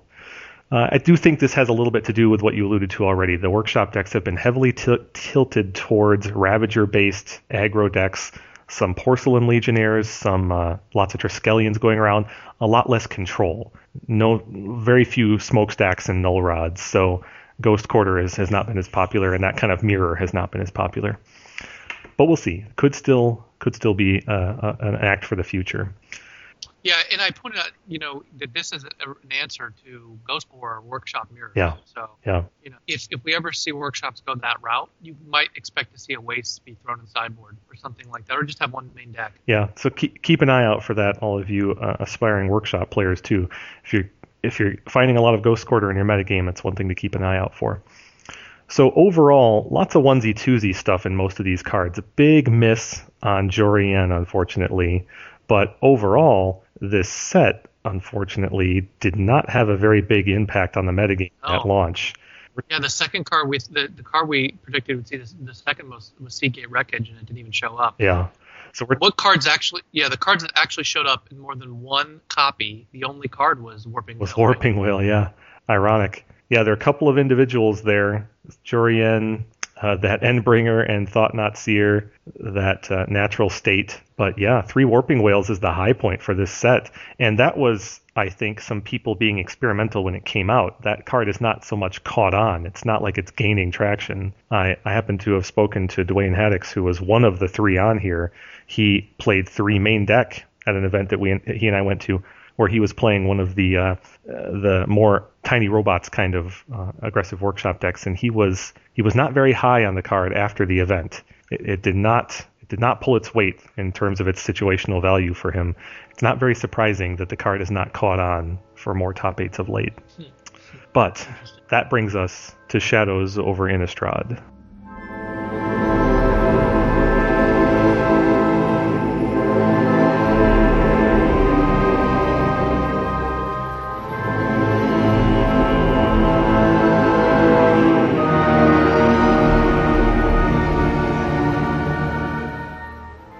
We like to start our set reviews with a discussion about the mechanics or themes of each set.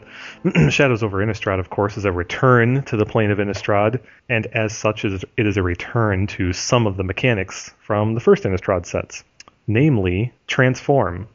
Transform, or flip cards, as some people like to call them, even though they're not the original flip cards, uh, are back uh, with a vengeance in Shadows over Innistrad, and they are no stranger to vintage, of course. Delver of Secrets being the the, the best example. and the only reason I mention it here is because there's one key rules change that's taking place with Shadows over Innistrad that will be relevant to vintage, especially Delver of Secrets, and that is The converted mana cost of a double-faced permanent's back face is calculated as though it had the mana cost of its front face. That's a change from previous rules. What this means is that Insectile Aberration has a converted mana cost of 1 now uh, with the launch of Shadows over Innistrad, as opposed to the 0 that it had before. And this is especially relevant for the card Engineered Explosives, which many people have used to destroy an, ex- an insectile aberration over the years. Also relevant for Abrupt Decay, although not with respect to Delver specifically. I mean, there have been countless times where my Delvers have been swept away with Pyromancer tokens or Mentor tokens. Mm-hmm. So this is a huge change um, as it relates to Delver. Yeah. I can you answer what motivates this change? Well, I think that it, I think it's from a design standpoint, they don't want it to be so easy to sweep away these flipped cards. I really think that's the reason. Got it. I, that makes sense. There might actually be cards in this set, and I'm, i apologize, I didn't research this beforehand, but I just think that generally speaking, they don't want it to be so easy to do converted mana cost related destruction like engineered explosives yeah. or pernicious deed you and know, similar. You know, there's there's two things I want to sort of at a meta level point out here. Mm-hmm. One is that this some time ago, Kevin, I asked you for an example, a really good example of an ambiguity in Magic mm-hmm. that has no that, that basically you have to have a rules person resolve one way or the other, mm-hmm. but it could go more than one way legitimately. Mm-hmm. But you can't you can't simply determine it by looking at the rules and then reading the card text. this is a great example of that, where you know, look, that you know, this is something that a rules manager has to define in the rules. Mm-hmm. It's not something you can determine by looking at a card and knowing the context. Yeah. Um, you know, they could have gone either way. They could say it's zero because it has no converted mana cost on that face of the card, or they can say it's whatever the original card was, the, the flip side. Yeah. So uh, I find it interesting whenever Wizards changes their decision on this, these kinds of things. And we've seen these kinds of decisions change many times over the past. Like, for example, the legend rule mm-hmm. has changed a number of times. you know, it's like uh, used to be you couldn't have copies on your side, and then there were different rules about what happened when you had copies on your side. Mm-hmm. At one point, it was like they both die, mm-hmm. you know, and one other point, it's now you choose. Mm-hmm. And then it, now it's that you can, you know, it was what used to be anywhere, and now it's, you know, it's just on your side. So right. um, they've changed those kinds of rules many, many times, and it's not as if like the concept, the theme, the metaphor of a legend actually answers it for you, right? You have to actually implement it from a rules perspective. But I think there's even more interesting thing here, and that is from a design perspective, how, what is it that what kinds of consideration should go into resolving those kinds of ambiguities? Because they really are they're kinds of policy questions in a sense. They're you know they're prudential concerns that come into play. So you know you might for example if you're wizards do some sort of test with players to see which is more intuitive you know? So one consideration might be what's most what's most intuitive. Another consideration might be what you say like what's least frustrating?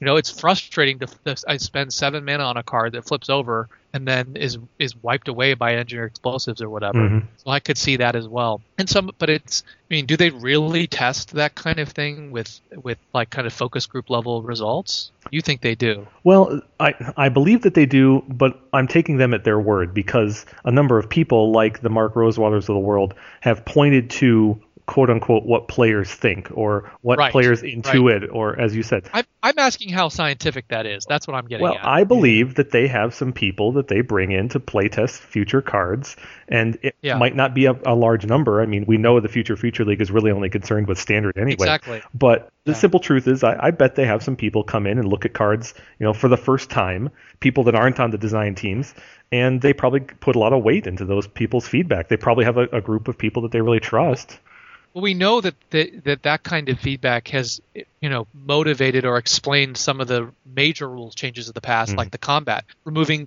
combat damage on the stack, mm-hmm. right? That was the explanation for that is that it just wasn't intuitive. That meaning that people who were picking up the game it didn't kind of make sense metaphorically that you would be combating and then all of a sudden there'd be like a pause or something and then you could react to it sure, right? sure.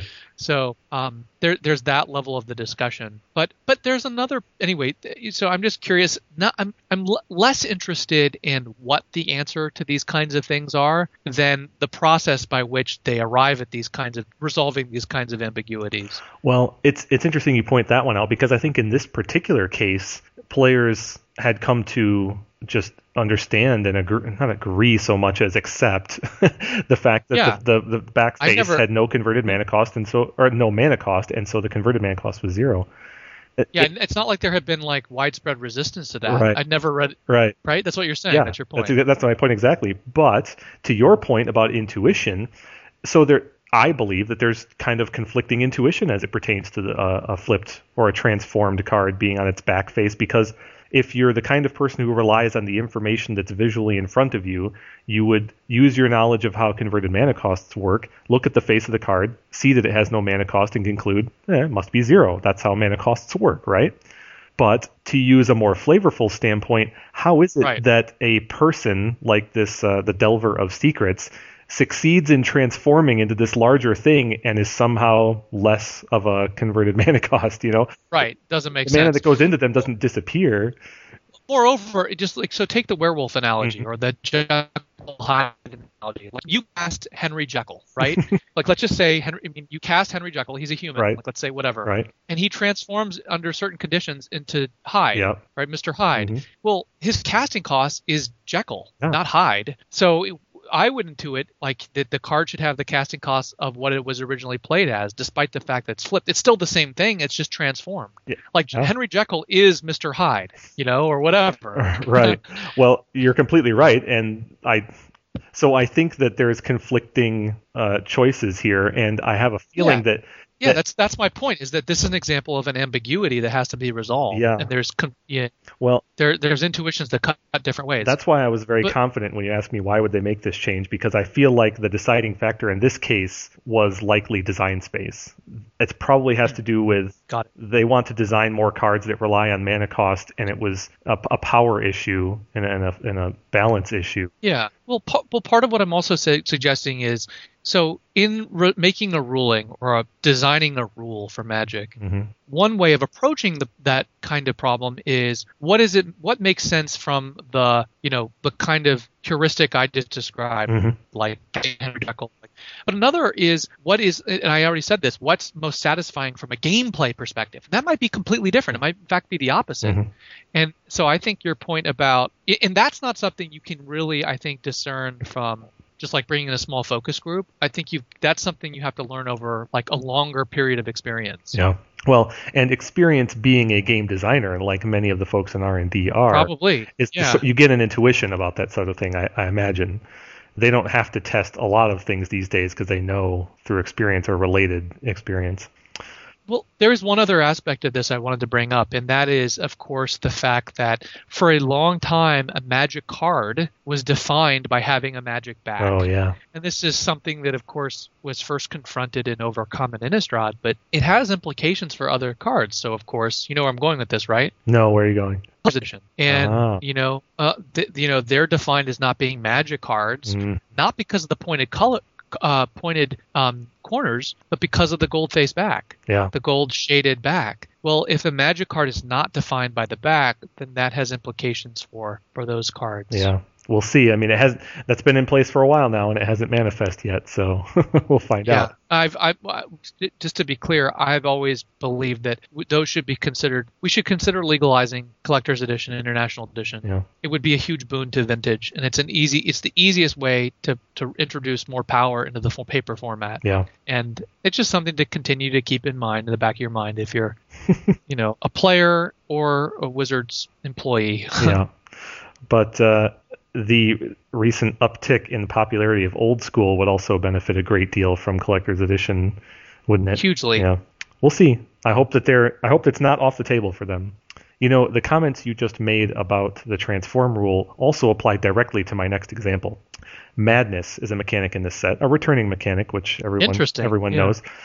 There's also a key rule change with Madness that is relevant to Vintage. When Madness first appeared in Time Spiral block, you could choose to discard a card with Madness. Sorry, sorry, you said Madness first appeared in Time Spiral block? No, Madness first appeared in Odyssey block. Um, that's an error in Wizards uh, release notes, which I was just quoting. Oh. You're completely right.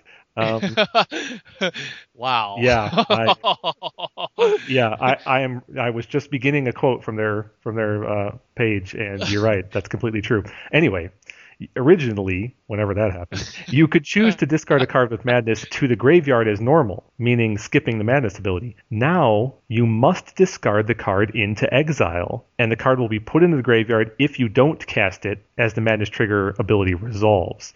The only choice you have is whether or not to cast it when the madness trigger resolves. So this is especially relevant for the card Jace Vryn's Prodigy. If you have four cards in your discard pile, and you activate Jace to loot on his front face, and you discard a card as part of resolving his ability, and that card has madness, you have no choice but to put that card into exile while Jace's ability finishes resolving. Jace's ability will finish resolving, and then the madness trigger will go on the stack.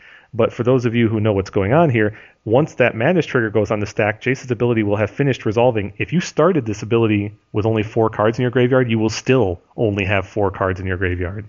That meaning the fifth card, Madness card, hasn't hit when Jace goes to see if you've got five cards there. That is a key interaction if you choose to play Jace Vryn's Prodigy with Madness cards going forward.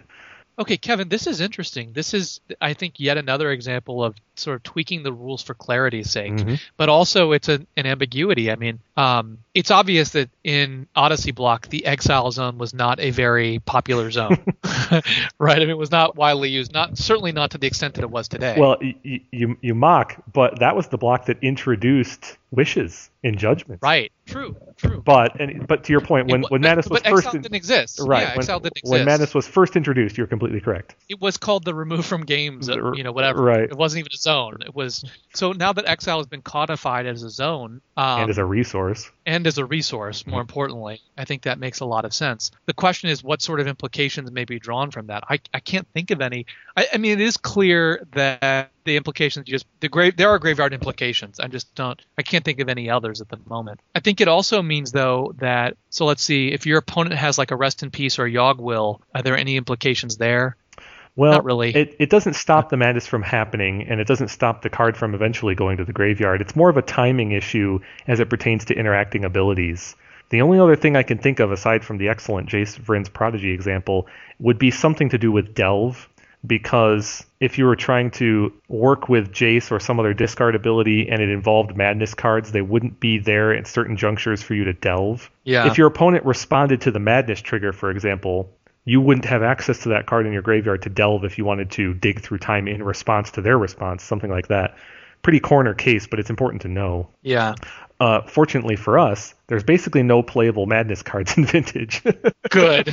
Uh, I mean, it's been a long time since Basking Root Rootwalla was played in the Survival of Fittest decks. But yeah, uh, madness was a madness was a really broken mechanic. when It was first it- they pushed it, first when it was first released in Time Spiral. they, they pushed it very hard in Odyssey Block. Yes, you're right. yeah. Uh, they've dialed it back a fair bit in Shadows over Innistrad. But let's keep going with the mechanics. So Madness is a returning one. Transform is a returning one. There are some new ones, of course. Delirium is a new one, which says you get an extra ability on a card if you have four different types of cards in your graveyard. So the Tarmogoyf check for card types, if you have four different types, then all these Delirium cards get extra abilities or improved abilities. What? Okay, I was like, what do you mean an extra ability? Like, does my card suddenly get flying or something? Well, no, The no, I know, I know what you mean. Yeah, it's it's just like picture it like Threshold. It's just the same as Threshold Yes. was in terms of giving character, uh, giving creatures, There's a bonus. yeah, the bonus There's a abilities, a boost. giving spells amplified effects, that kind of thing. Um, and we'll talk a little bit more about Delirium uh, in terms of how good it is in Vintage. But unfortunately, there's not many cards that are candidates for Vintage with Delirium. So. Next up is Skulk, which is a combat ability. Skulk is a creature with Skulk. What a cool, what a cool, yeah, cool word. Oh, definitely. A creature with Skulk can't be blocked by creatures with greater power. Now, combat abilities tend not to be very relevant in Vintage, as as we've said for many past combat abilities. I don't think this one's any exception. There's none of the skulk creatures in this set are particularly noteworthy. Are there any skulk creatures that have zero power? No, there's one that there's a couple of them that have one power, so they're hard to block. But uh, no, Huh. Be cool to have an affinity with skulk power. definitely, definitely. That could happen. It could be in the next set. Who knows? And the, the last new keyword in this set is investigate, which is quite fun. Investigate means Mhm. put a colorless clue artifact token onto the battlefield. It has two comma sacrifice this artifact colon draw a card.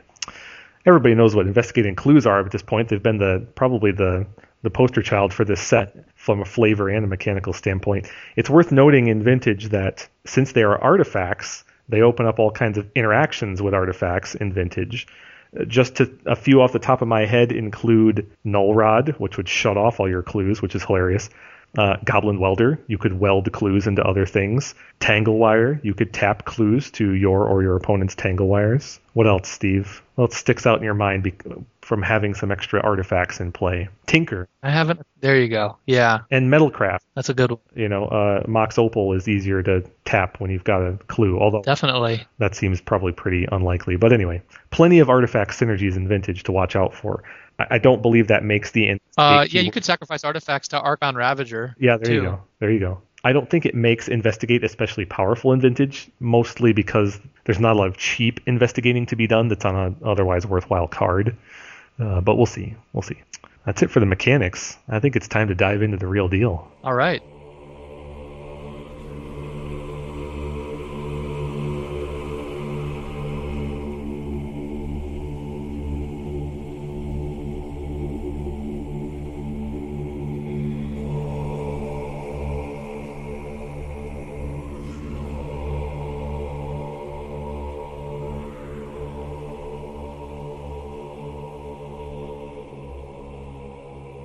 Let's talk about what might be my favorite card in this set, and I'm not alone the Gitrog Monster. For 3 BG, legendary creature Frog Horror, I could stop right there and you'd have me. Death Touch, at the beginning of your upkeep, sacrifice the Gitrog Monster unless you sacrifice a land. You may play an additional land on each of your turns, and here's, here's the, the trick. Whenever one or more land cards are put into your graveyard from anywhere, draw a card, and it's 6 6. Yeah, that's an insane ability. No kidding. This this is this sort of flavor a little bit reminds me of Spiritmonger. I don't remember any of Spiritmonger's abilities except I I think it had some sort of ability where it would regenerate. Yeah. Maybe regenerate. You're totally right. And it had all the same stats. So your your comparison is apt, but totally different abilities, right? This is by the way, this is not a frog. This is it's it's a frog monster, but on the picture it's out of the swamp, therefore it should be a toad. I tend to agree, but uh, generally speaking, toads aren't as popular a thing in Magic as frogs are. I mean, what with things that turn things into frogs and such. I mean, there are certainly opportunities for toads in Magic, but uh, what's the most famous example of a toad? Probably Chub Toad, Yeah, definitely. which the cre- which the creature type now is frog. So I mean, terrible. uh, you know, we're doing a serious disservice to to Toad's world, you know, the, across all the planes. yeah. So, Steve, let's talk. Let's do, let's use our methodology, okay? Three black green. There's no card that has that mana cost. It's played, but Not right now. but there are some. But there but there are cards that have that five mana cost that see play, like Dark Petition Mhm. and, and so forth. And there are some creatures that have larger mana costs, even like Dromoka is four, Yep. four and two designated. Uh, now, granted, she sees play easier because she's uncounterable. So you know, once you get to the high mana cost, you get worried about being counterable. So there's that. So I would say, in the abstract, this mana cost is playable. It gets, I think, a little more playable when you start to consider what kind of deck would even want this, because green black immediately suggests bug, which tend to have slightly larger mana bases, if they, especially if they have access to Deathrite Shaman. So it seems not out of the question from a mana cost standpoint. The six six body is really nice. Six six is a, is kind of a nice point in vintage because of Lodestone Golem and because of basically every other creature. I mean, Triskelion has a hard time dealing with this creature, and this thing is a major major roadblock for something like an Arcbound Ravager, and even for I mean, it th- gives problems to you know uh, a Monastery Mentor. So I think the body is healthy. But let's not be let's not joke. We're using this so that we can draw cards, putting lands into our yeah. No, this is a combo engine is Yeah. what this is. Yeah. So let's talk about the ways we could do that, right? There's the basics like fetching and wastelanding. Okay, so that turns those into far more value than they already are, which is a lot of value. The next biggest one in my eyes is dredge, because when you dredge a land into your discard pile from your library, you draw a card, and everyone knows that drawing with dredging begets dredging and then Yeah, drawing. that's insane. Yeah, in Dredge because in Dredge you're going to be able to replay Bazaar, draw a card to get an immediate Dredge trigger, then use the Bazaar for more draw triggers.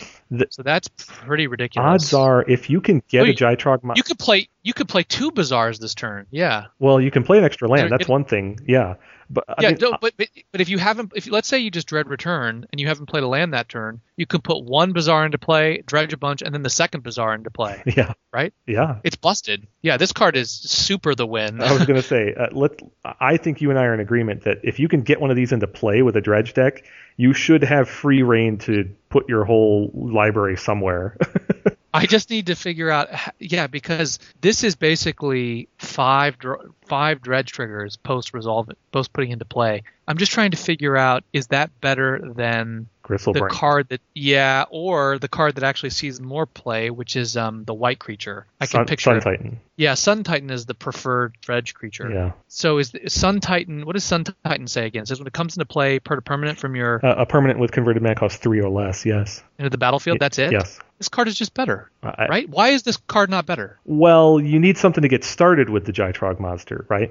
Just putting it into play without anything else. Like if your hand is empty, nothing else happens that turn. So you need an impetus. You need another draw or another dredge or Yeah, but- something. But how is but how is that different from from uh, Sun Titan? Well, Sun Titan has a trigger which goes and gets you another Bazaar when it comes into play, and that Bazaar comes And in untapped. But this, but this does too. If you have a bazaar in your graveyard, Mm. you, in both scenarios, you have to have a bazaar in your graveyard. If you don't have a bazaar in your graveyard, it doesn't matter. I think you're misunderstanding something. This lets you play an additional land, and it says whenever one or more lands is put into your graveyard from anywhere you draw. Okay, okay. if you're starting I from no other resources, this doesn't gain you anything. I apologize. I, I thought this allowed you to play lands from your graveyard. Oh no, it's not quite that. No, okay, okay. it just means you can play an additional one this turn.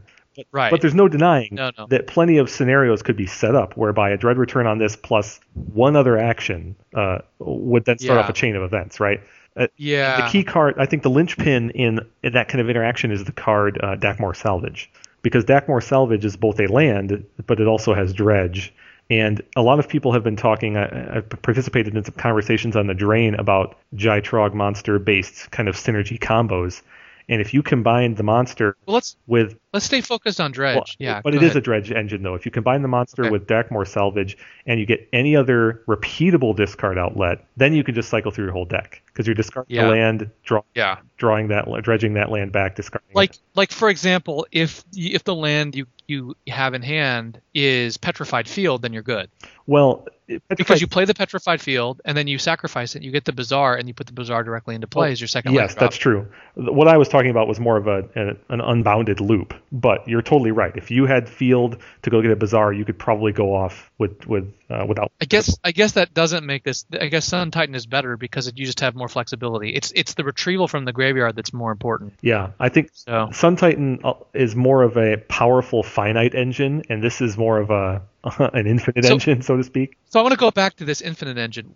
How did you how do you get unbounded? Everything here is limited. Uh, you have to it's, You you, have to have this and a repeatable discard outlet, like the popular example is Wild Mongrel. So if you have this and Wild Mongrel in play and you discard a Dakmor salvage to the Wild Mongrel, you'll get a trigger from the Gitrog. When you go to draw the card, you can dredge that Dakmor salvage and put it back ah, in your hand. and go infinite. That's a you loop. can go infinite. Yeah. Yeah, interesting. It doesn't have to be Wild Mongrel. Anything that allows you to just from no mana discard, then you're good. now, I don't think that makes a good vintage deck. Don't get me wrong, but there's some Well- powerful things. well, Bazaar is a discard outlet. So if you sure, if yeah, And- but you ha- that requires you to have not used the Bazaar that turn. Yeah, or So- to your point, have access to something else, right? If, if you've used the Bazaar, Yeah. but you also holding a petrified field, then then you're on. I think, Yeah, and disc- and Bazaar is not an unbounded discard loop No. like like Wild Girl is. but yeah. uh, but we, you and I know that functionally you can probably get to a winning position if you get this Gitrog monster plus one Bazaar activation. I mean, that's a high a high likelihood of success in my eyes. It also Yeah. depends on how you've constructed your deck. You and I talked a lot last episode about the Dark Depths transformational sideboards that are becoming more and more popular.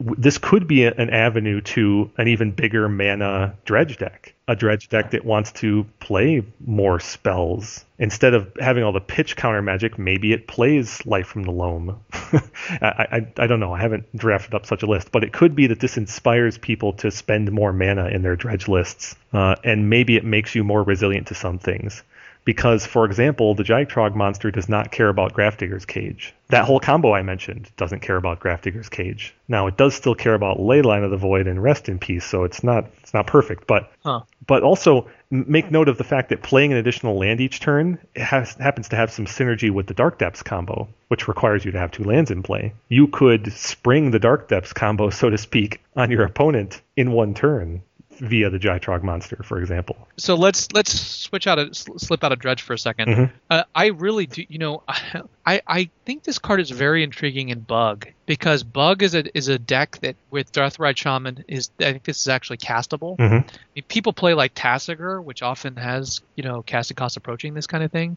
It's al- already in black and green. It's big, um, so it's useful as an aggro creature. But it also, I mean, just the fact that you could play two double wasteland or double strip mine your opponent is pretty insane. I agree. And it, it like just think about how brutal the best case scenario is. Strip mine you, strip mine you. You get to draw two cards too. That's busted. well, I couldn't agree How more. come back? It, you and I often refer to bug as the aggro control, you know, heavily disruptive kind of version, but you it wouldn't take much to push your bug list to a more controlling direction, and there have been some successful bug control lists of late, so it's not unheard of Yeah. already. But you're completely right. This plays into the the land-based disruptive elements of that deck pretty powerfully, and that deck more so than many others can play the wasteland game while still ramping up its mana resources. It wouldn't take much to to add some Crucible of Worlds to an existing bug shell, and all of a sudden you've got a deck that can go from turn three having three mana to maybe plays a death right. Turn four you've got five play a wasteland draw another card. I mean you, you could explode in terms of disruptive elements using this as a pivot point. Okay. i think Yeah. i think that's really interesting. And uh, uh, i don't know as i said bug control has been minorly successful in the last year. Yeah, I mean, the way to look at this card is when this card comes into play, it has two other triggers. It's the, one of them is you may put an additional land into play and draw two cards this turn. if you just read it that way, is is that pretty good? I'd say so. You mean if that other land you play is one that immediately sacrifices itself and you draw for that Yeah, yeah. Well, I, that sounds really, really strong to me. And, Yeah. and we're not even talking about doing anything unusual with our lands, right? That's just normal fetch lands and Usage. wastelands. Yeah. It, it gets a little bit stronger if you start to add in alternate ways outside of Dredge, which we've already addressed.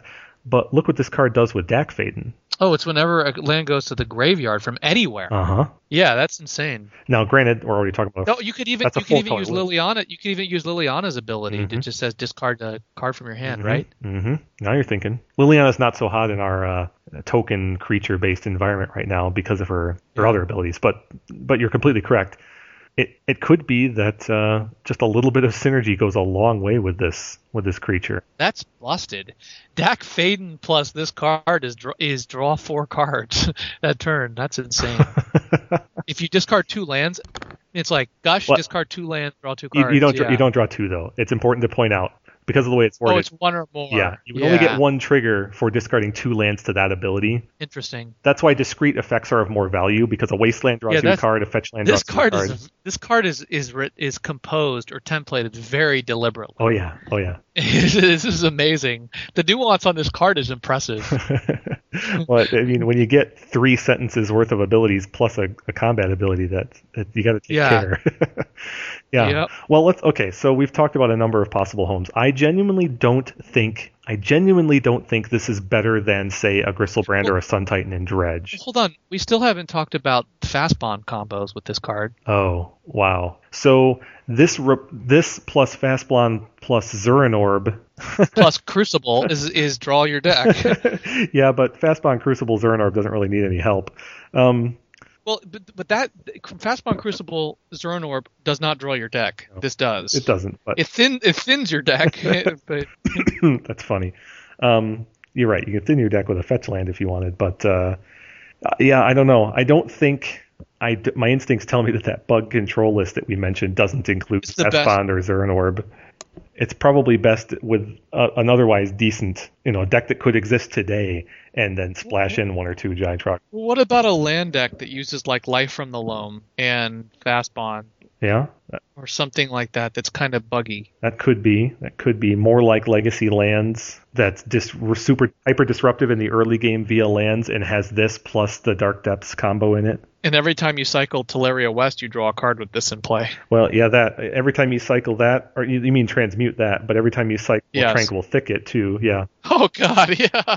yeah. Life from the Loam, the card Life from the Loam becomes uh, it becomes like Stroke of Genius with this. I wonder if play. this could be. I wonder if this could be like Griselbrand in an Oath deck, where you just win when it comes into play. Well, I wonder what land. What land might you be able to? Well, you'd have to play something from your graveyard, right? No, you'd have to. So you'd have to have a land in hand. or something in play that hasn't that can be sacked, a wasteland Yeah, or a fetch. Yeah, I don't think this is right in Oath. So if you were to oath this card up, let's say you oath you have 30 cards in your graveyard and you have a crucible in play with this, Okay, can you just win on the spot? uh, so you could play a land if it was. You could play two lands and draw two cards. Well, you, you don't you don't draw for Yeah. playing them. You draw for them going. away. Sorry for sacrifice. yeah, Yeah. sacrifice. So you're talking about playing Yes, two it- wastelands or fetch lands and then just drawing two cards. Yeah. That doesn't seem like a game-winning play No. right there. No, it doesn't. If you have fast bond, you could probably draw the rest of your deck though. Uh, yeah, definitely. And it would only take it would only take one or two other linchpin cards to really turn the corner on that.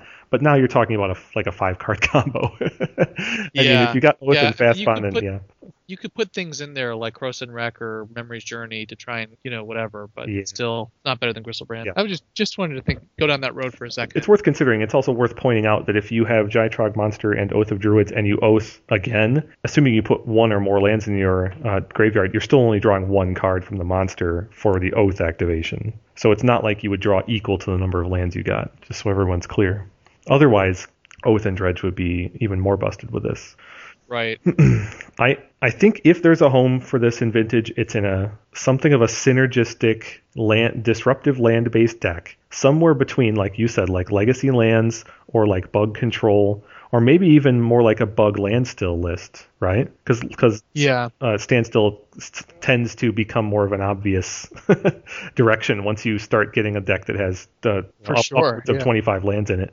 Yeah, I mean, this is a great finisher. Once you once you get into play, if you can just wasteland your opponent twice and draw two cards, how how do you fall behind from there? It's true. You know, It's true. Once you get to that point, this would definitely definitely take over. And at six six body, right? It's going to end the game quickly. Assuming your opponent has taken a little bit of damage through their own means, it's probably a three turn clock at the most. And if you've been chipping away with a factory because you're land still, then it could be Yeah. a two turn clock. and we haven't really talked about its first its well, I guess first ability, not keyword Right. ability, but it has a kind of built-in thing. If you can't get yourself kick-started, it uh, it automatically forces you to sacrifice a uh, a land at the beginning of your upkeep, Right. so which will cause you to draw a card. Right. That's a good point. So even if you have nothing else going on and you pass the turn, if you've only got permission or, or other kinds of removal in your hand, you are going to draw two cards on your next turn. Yeah. and that could be just enough to get you going.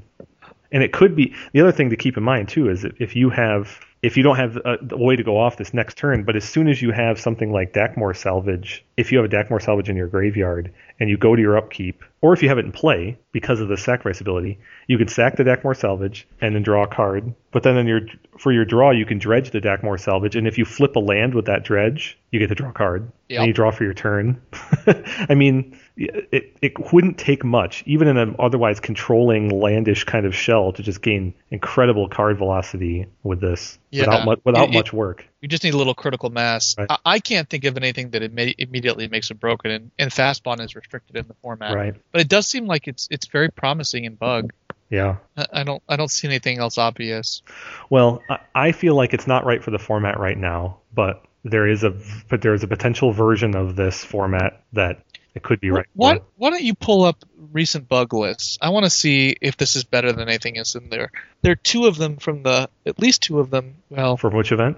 yeah, here's one. There's one. Yeah, this is one seventh place was Bug at the Asian Vintage Championship, and he has let's see, his creatures are one creature slash planeswalkers are one Liliana, four Deathrite, four Bob, Bob, three Snapcaster Mage, one Jace Vryn's Prodigy, one Scavenging Ooze, one Trigon Predator, and one Vendilion Clique. And he has seven fetch lands and five way strip. So that's a lot of ways to Yeah. abuse this The, card. the mana base, the mana base in a, in a typical bug list is already catered toward toward this kind of value.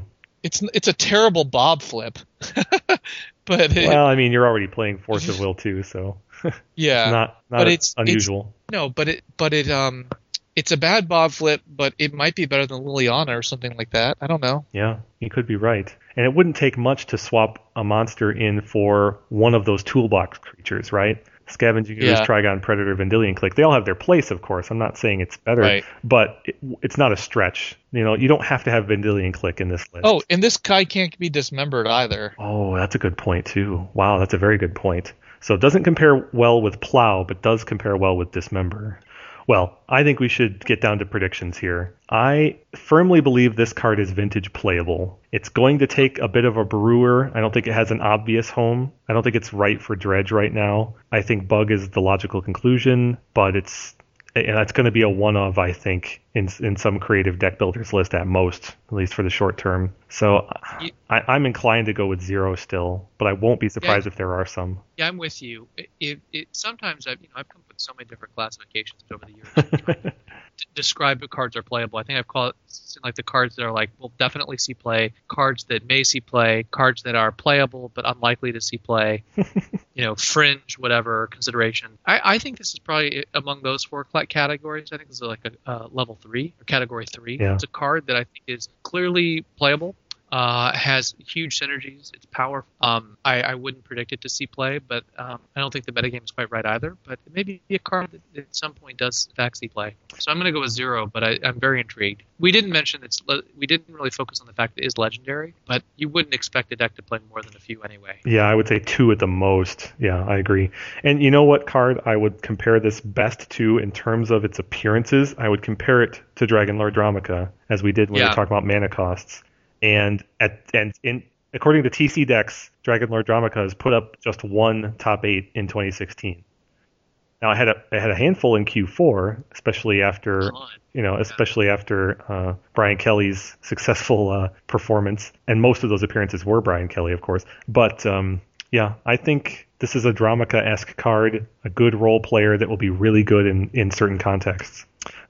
Next up, let's talk about Sin Prodder. 2R, Creature Devil, Menace, one of our recurring themes for our review cards. At the beginning of your upkeep, reveal the top card of your library. Any opponent may have you put that card into your graveyard. If a player does, Sin Prodder deals damage to that player equal to that card's converted mana cost. Otherwise, put that card into your hand. 3 2. Well, let's just let's just get through some of the formalities here. Mhm. I think a three mana card is playable. In I red. mean, Wheel of, For- Wheel of Fortune is at this casting cost. Yeah, Blood Moon and Moon Man. Well, yeah, yeah, lots. Yeah, exactly. Yep. Uh, his his stats are fine. You know, um, three two is fine. Uh, th- everything here turns on the ability. By the way, is this the only devil in the in Magic? I don't think I've ever seen a devil before. Well, actually, just creature card type devil. No, there are plenty. In fact, there are multiple Oh. devils in this set. It's one of the one of the sub themes of red. So- yeah, So, so just jumping to the ability. So let's just play this out for a second. So you've got it in play. First of all, we have to rotate all the way back to your upkeep. right. Then what happens? Reveal a card. hmm If it's a good card, it goes to your graveyard and they take a little bit of damage. If it's a bad card, it goes to your hand and you draw it. I don't. Right? I mean, I don't think good and bad is quite the right. Yeah, uh, th- th- th- those are kind of gross uh, heuristics here. But, yeah. but it, let's put it this way: if it's a land, it goes to your graveyard, right? Because they're going to take the zero, or they're going to take the zero damage. Yeah, put that in your graveyard. exactly. What you, what people have concluded about this card is, if you can, you should construct a deck that has high mana cost cards that don't require you to pay high mana costs, right? Yeah, Force- of, and those decks are always really good in vintage. Well, but hold on, calm down. Force of Will, Gush, gosh, Ingot Chewer, um, well, what's another example I'm blanking on? Uh, uh, Dismember, right? So there's enough playable cards in Vintage that fit that broad description. Okay, so, but the simple truth is, is, is you know, does that still make this good enough? Yeah, Punisher mechanics have never been good in Vintage. No, it's totally true. They haven't. And plus, this one, this creature obviously bears comparison to Dark Confidant, and being one more mana Un- unfavorably so. yeah, yeah. being one more mana makes a huge difference there because one of the ways you want to play Dark Confidant is as early as possible. You want to play Bob on turn one and then protect and or execute your other game plans uh, after he's in play. And this card doesn't lend nearly as well to that because turn two or turn three are critical junctures in the current metagame where you don't want to be casting, you know, a main phase spell if you if you're trying to be a control deck or an aggro control deck. Um, I and the sort of deck that would play this, right? The cards I all mentioned, or the cards that I mentioned, those are Delver and Mentor cards. And Delver and Mentor already have all the creatures they want at this kind of casting cost. Right. So while I think it's possible to build a deck that uh, properly abuses this ability in Vintage, there's just no place for it. Yeah, I agree. Yeah, I think we can safely go zeros on Sin Prodder. Next up, Brain in a Jar. For two mana artifacts. So let me read these two abilities here. One tap, put a charge counter on Brain in a Jar. Then you may cast an instant or sorcery card with converted mana cost equal to the number of charge counters on Brain in a Jar from your hand without paying its mana cost. The other ability is three tap, remove X charge counters from Brain in a Jar, colon, scry X. Now, the reason this card is on our list is because of its interaction with Fuse.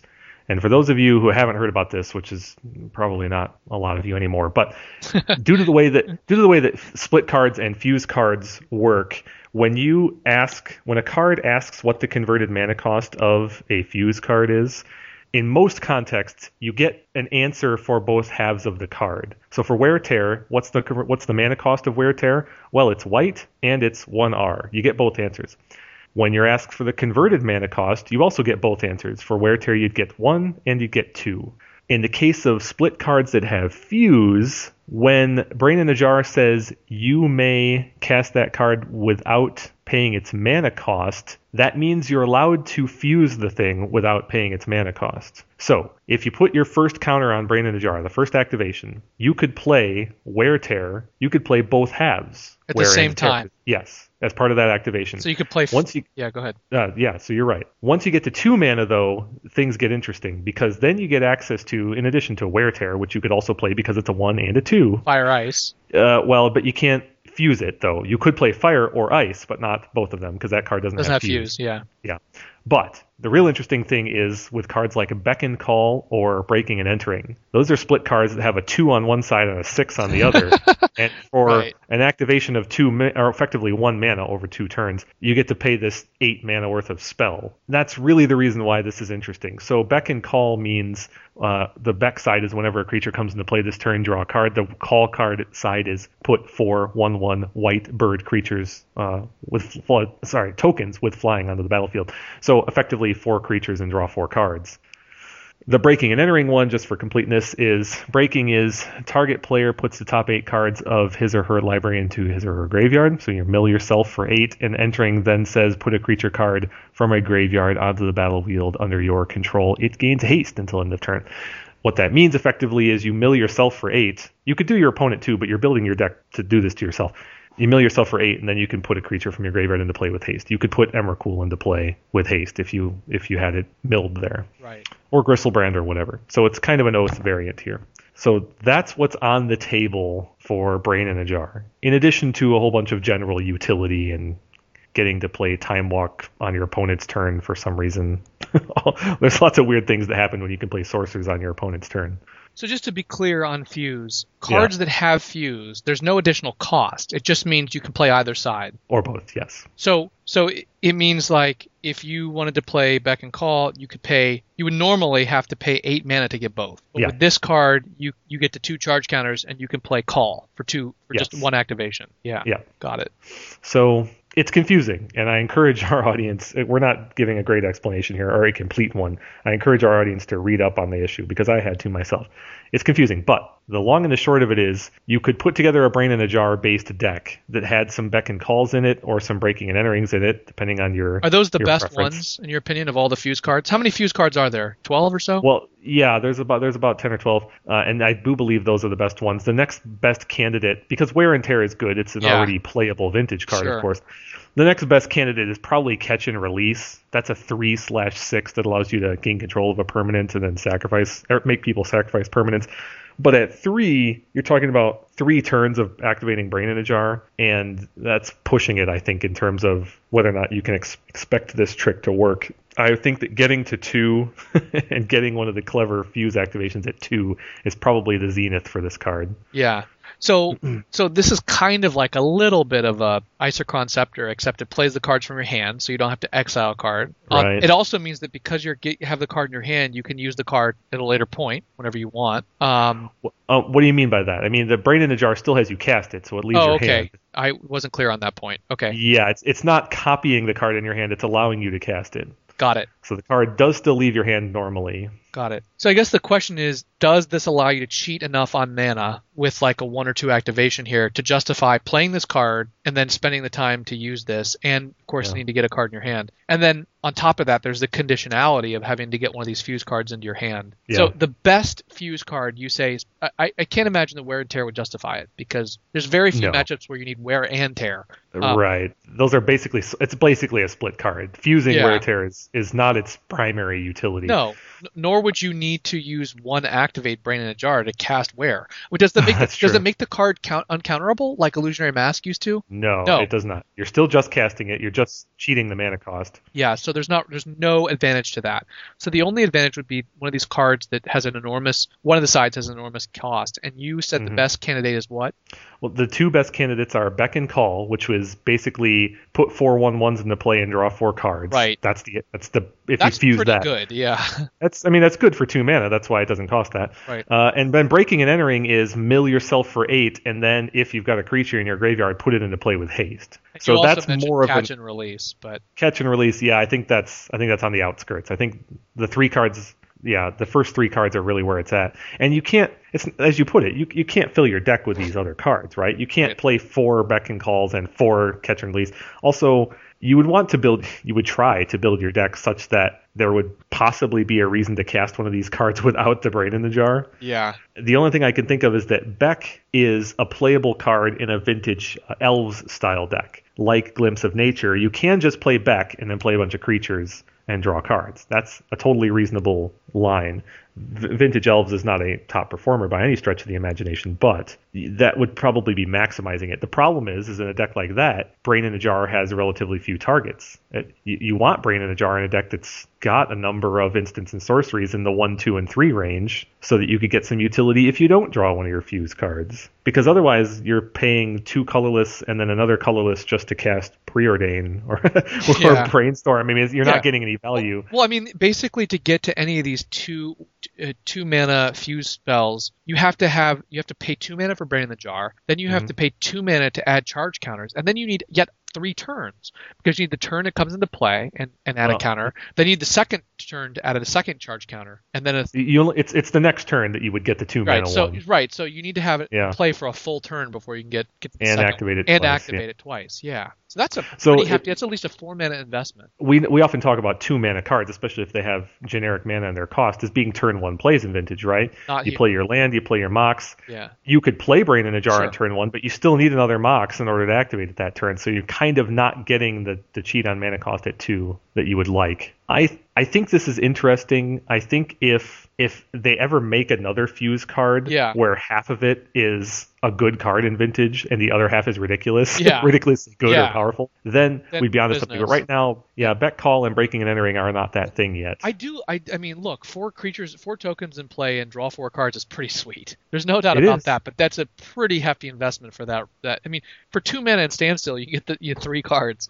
Here you have to pay four mana to get four cards, which is like a bad concentrate. With Well, look, I, yeah, you're and- right. And you get, I mean, it's distributed over time, so it's not and all at you once. do get you do get one of that mana back because you are the this when you activate this the first time you're getting one mana's worth of spell out of that. You're casting a preordain or you're Sure. casting something. yeah, costs- it's and you can get that at right. You get that at another Yeah. point, but it's it's and you get four tokens out of it. But I don't think that's quite ridiculous enough to be something that's actually no, serious. true. Like maybe if it said like like draw six cards and six tokens, then we'd be getting closer. Let's actually let's do that. Let's hypothetically ask: Take this card. How many cards and tokens would you have to draw to make this a viable combo? Off the top of your head, Kevin. So cards and tokens are are such a No, strangely let's, co- different. let's combine it though. So scale Yeah. scale up. What's the name of that that side of the card? Uh, sorry, it's um Beck and Call. Scale up Yeah. call. Make it Call. Yeah. How many how how many tokens? Let's see. At five, five one ones could conceivably race because they have flying, so it could Yeah. conceivably race a workshop aggro draw, and they could conceivably, if you're getting it on turn two, you might be able to race a mentor in Yeah. that they couldn't block. And Even if get, they play and their you get mentor five on cards three, out of it. So that's a pretty and you get five cards out of the deal. that sounds but pretty the- good. But you'd have to have both these cards base effectively in your opening hand, Right. And so, Right. and so that's, That's only going to happen.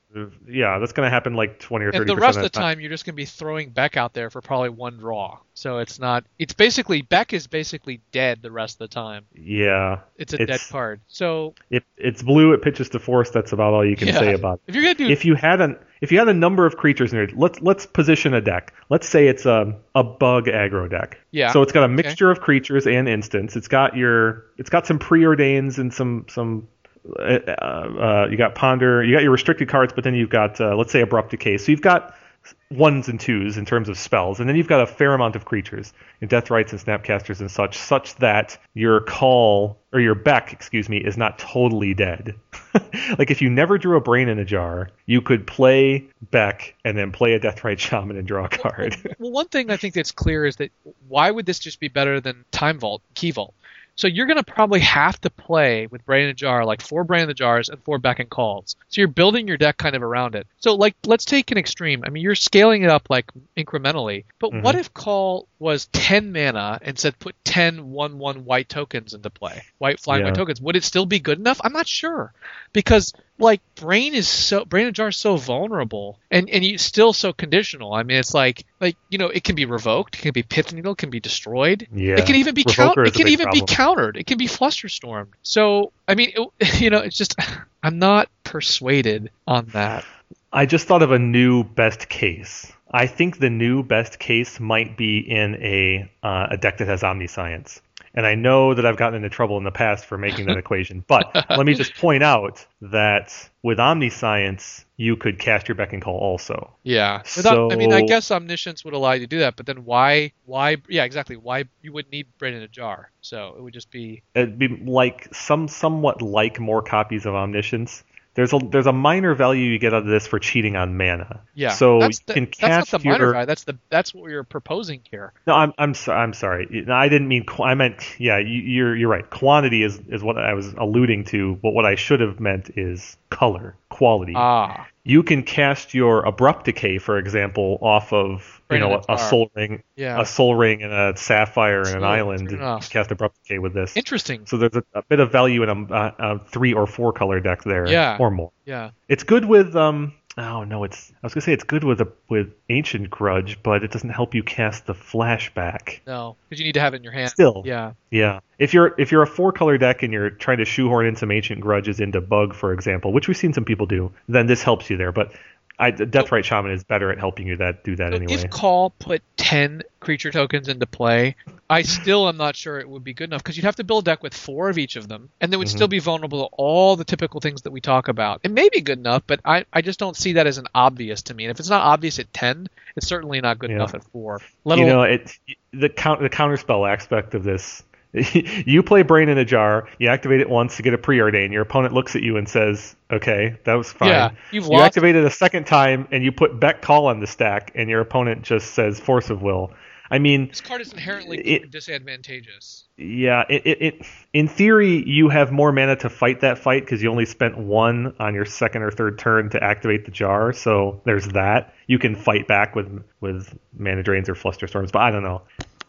I, I think it's too much work. Yeah, I don't. I don't Without- necessarily think it's too the- much work. I just think it's it's too card disadvantageous and not enough upside to justify the kind of deck design constraints that we'd be proposing here. And taking an art and p- making an artifact as a go between between your sorceries and instants opens you up to just about Yeah. all the disruption in vintage. Yeah, well, let's be clear. This is an artifact that's a go between between your hand and the stack. That's what it's doing.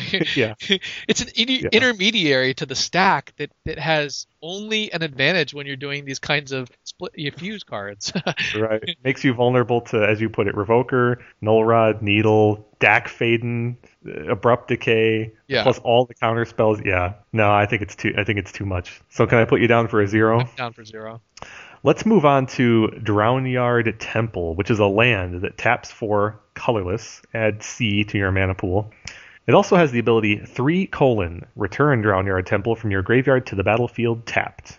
I think this is really a fascinating card. This is super I- fascinating. Yeah. I think it has myriad applications, but the first two I thought of are in workshop decks as an attrition, uh, a card advantage engine from a permanent standpoint, and in dredge decks from just a, a value standpoint. Sorry, sorry. If you Uh, sorry, can you just explain what you mean on the workshop point? You mean like sacrificing it to smokestack and bring it back every turn? What are you saying? yes, that's an example. Sure, it's also a land that your opponent um, can uh, frequently will not be able to profitably waste. Well, right? yeah, I mean, you, you would never waste this thing.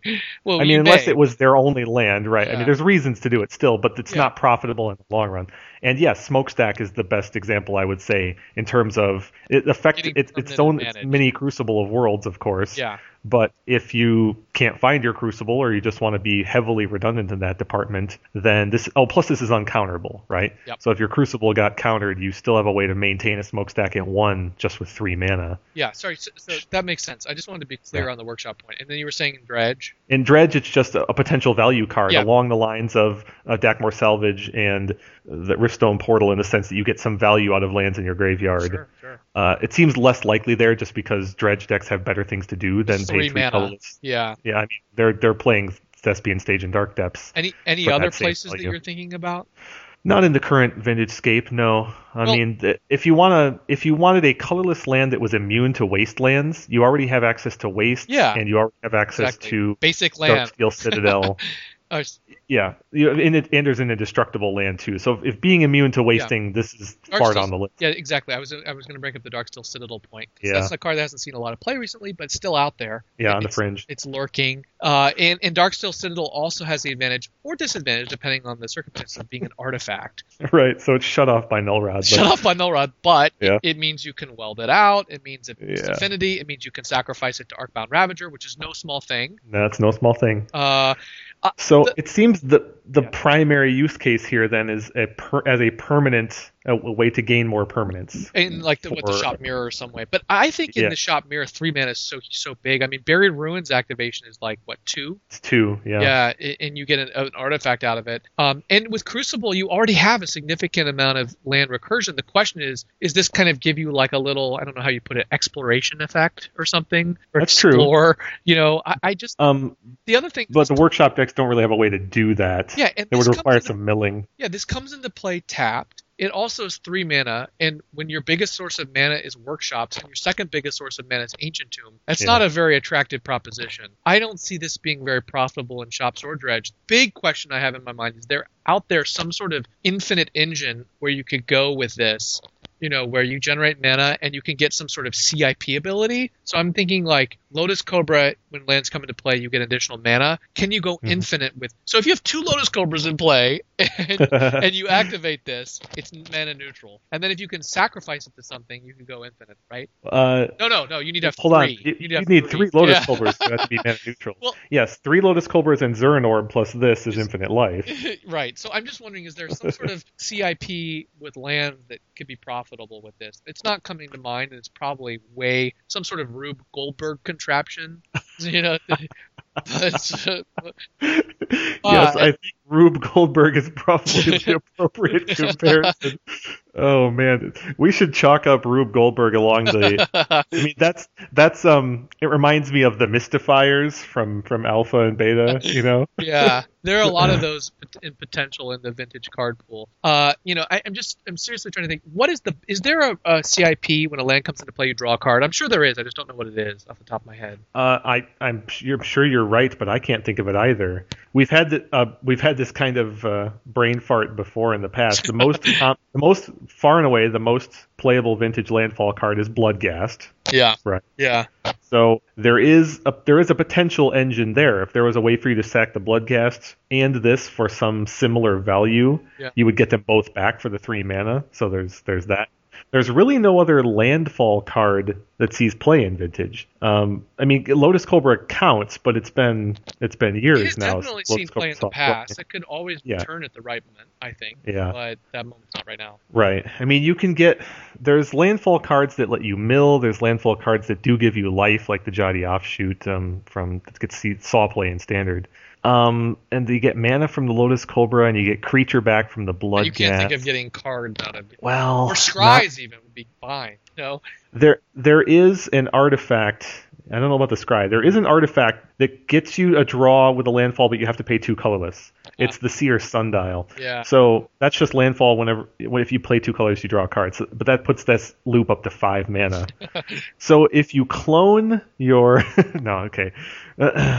I, I really don't think I think there is an engine out there. I really don't think such an engine is efficient enough to be vintage playable. Yeah, I want to like tuck this card away in my long-term memory. So yeah. some at some point something ever arises, we'll, have it there. I just don't see any immediate or even far-reaching applications. I'm zero, but it's and and Crucible is already yeah, widely played and so much better at this effect. Yeah. Yeah. Yeah, I mean, so I agree with I you. Mean, with Crucible, you get like really useful lands immediately. I just don't see you needing the additional boost of the Explorer or the you know, exploration of getting one more land drop with this. And and even in workshop decks where you would get that, it's not like you're doing much with it anyway. Like it's not until Yeah. the next turn do you actually get to use it, and then it's just one minor. Exp- you would never include this over. I mean, look, workshop decks have so many great colorless mana producing lands that they have at their disposal, but they can't Right. include the ones they have. You know, they're Right. there. So uh, yeah, I don't. Yeah. I, I wouldn't use this over wastes, for example. The wor- workshop decks, their cup runneth over as it pertains to good lands. Definitely.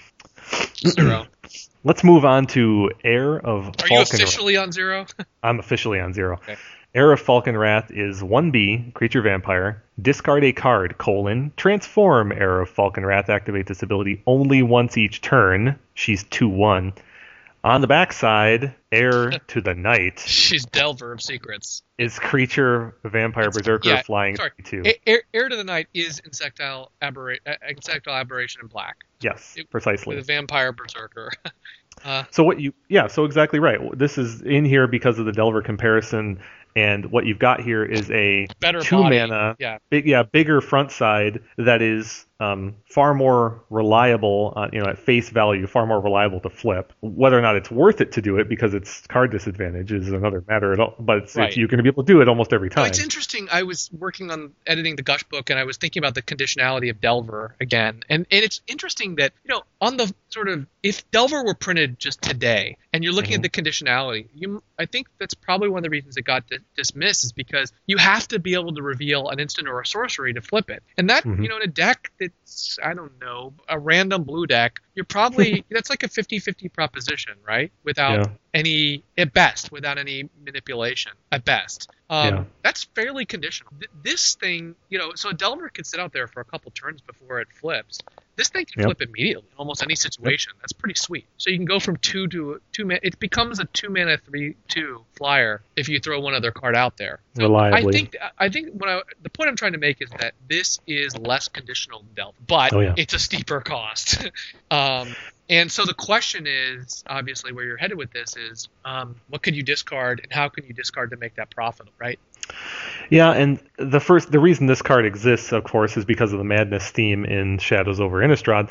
And madness, as you and I have alluded before, has not really ever found its home in vintage, um, w- uh, with a couple of historical exceptions yeah, I throughout was gonna Odyssey block. exceptions. There but I, I mean, yeah, there have been some. it, it has not become a pillar. Of, yeah, it was never a pillar of the format. Speak.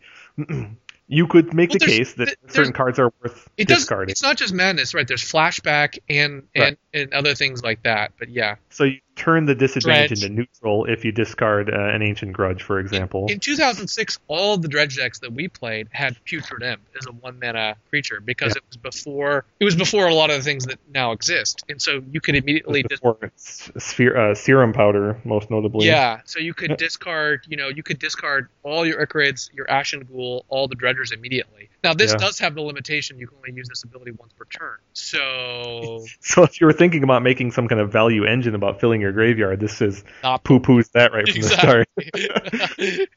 Um, I, I really don't think that was, even if it didn't have that, that that clause, I really don't think that was destined to happen. But um, so perhaps you're in a example, Gravecrawler. You could discard something like that, right? It, True. Yeah. Plen- there's plenty of creatures that can come back by themselves that you could get some value, modicum of value out of. And I don't think that, to your point, you brought up Putrid Imp. I don't think that dredge decks want or need this effect. And if they did, they could get it for cheaper than two mana. And also, this creature is not very interesting besides. yeah. So th- I guess the question is: Is there a probably multicolor, m- mid-range value kind of deck, like four-colored Delver that wants this plus Ancient Grudges? I, I don't think so, but there is one other point I just wanted to make. This card would actually be better if it cost one black and was a one-one. Because Oh, yeah. it, because I mean, so the fact that it actually has slightly enhanced stats is actually at a cost that makes it worse. Yeah, know, in Vintage, that's a major drawback. Yeah. But If this but costs- I, yeah, go ahead. I agree with you. But I would also like to caution that Delver decks have been constructed around the card Delver, you know, to a fault. Right. and it's possible to construct another aggressive deck that plays all the Moxen, which would somewhat mitigate Sure, the sure. increased cost here, but only a little bit. Yeah, I just don't see you playing. The, I mean, there's other flashback cards that you could use, like Cabal Therapy, but I just don't Sure. see this getting a lot of value unless there was some really good flashback that we could use, or like you know, consistently or Madness. I mean, I just don't see us discarding Basking Rootwalla to this. You know, it's like Okay, so let's assume that you're talking about some kind of Grixis or four color Delver style deck. You're going to be playing with Gush. So, yeah, I guess you could gush and discard the land as superfluous land, but mhm. it's so if this is a turn two play, if turn one is preordained or Delver, and turn two is this, and then turn three is on curve, Gush, gonna- replay one of the lands, discard the other one, and attack for three. you're just gonna hit a situation where you like have to discard like a mental misstep or a flusterstorm and it costs you the game and you immediately cut this card. I just I just don't I just think people are gonna test this and be disappointed. I don't think it's gonna show up in a gush deck. I think if this is gonna show up, it's gonna show up in a deck that is more like a Dark Depths kind of deck. Like a That's a good point. yeah, something like that. And That's a good point. Um, but you need to right now- profit. you need to really profit from the discard, and I just still don't see how see how we do that. So maybe, maybe you're right. Maybe this goes into more of a Dark Depths uh, Well, you know loam with depths. Yeah, you, did you say aggro loam? I did. Yeah, that's where that's where I was going next. Maybe that's where this this thing is makes the most sense. Is kind of with life from the loam. And perhaps more of a Jundi type list with loam and with um, punishing fire and Grove of There the Burn go. Willow. There's a combo that will work with this. Yeah. So you can profitably get your Grove of the Burn or your punishing fire back. Yep.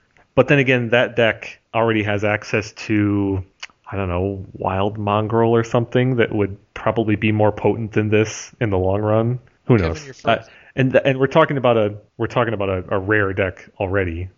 But this does give that Yeah. deck a way to Yeah, I think we, I think we just sketched it out. You got your punishing fire, Heir, Air of Falcon Wrath. Uh, what else? Life from the Loam. Life from the loam deck. Yeah. and, and, and you know thespian stage Dark Depths.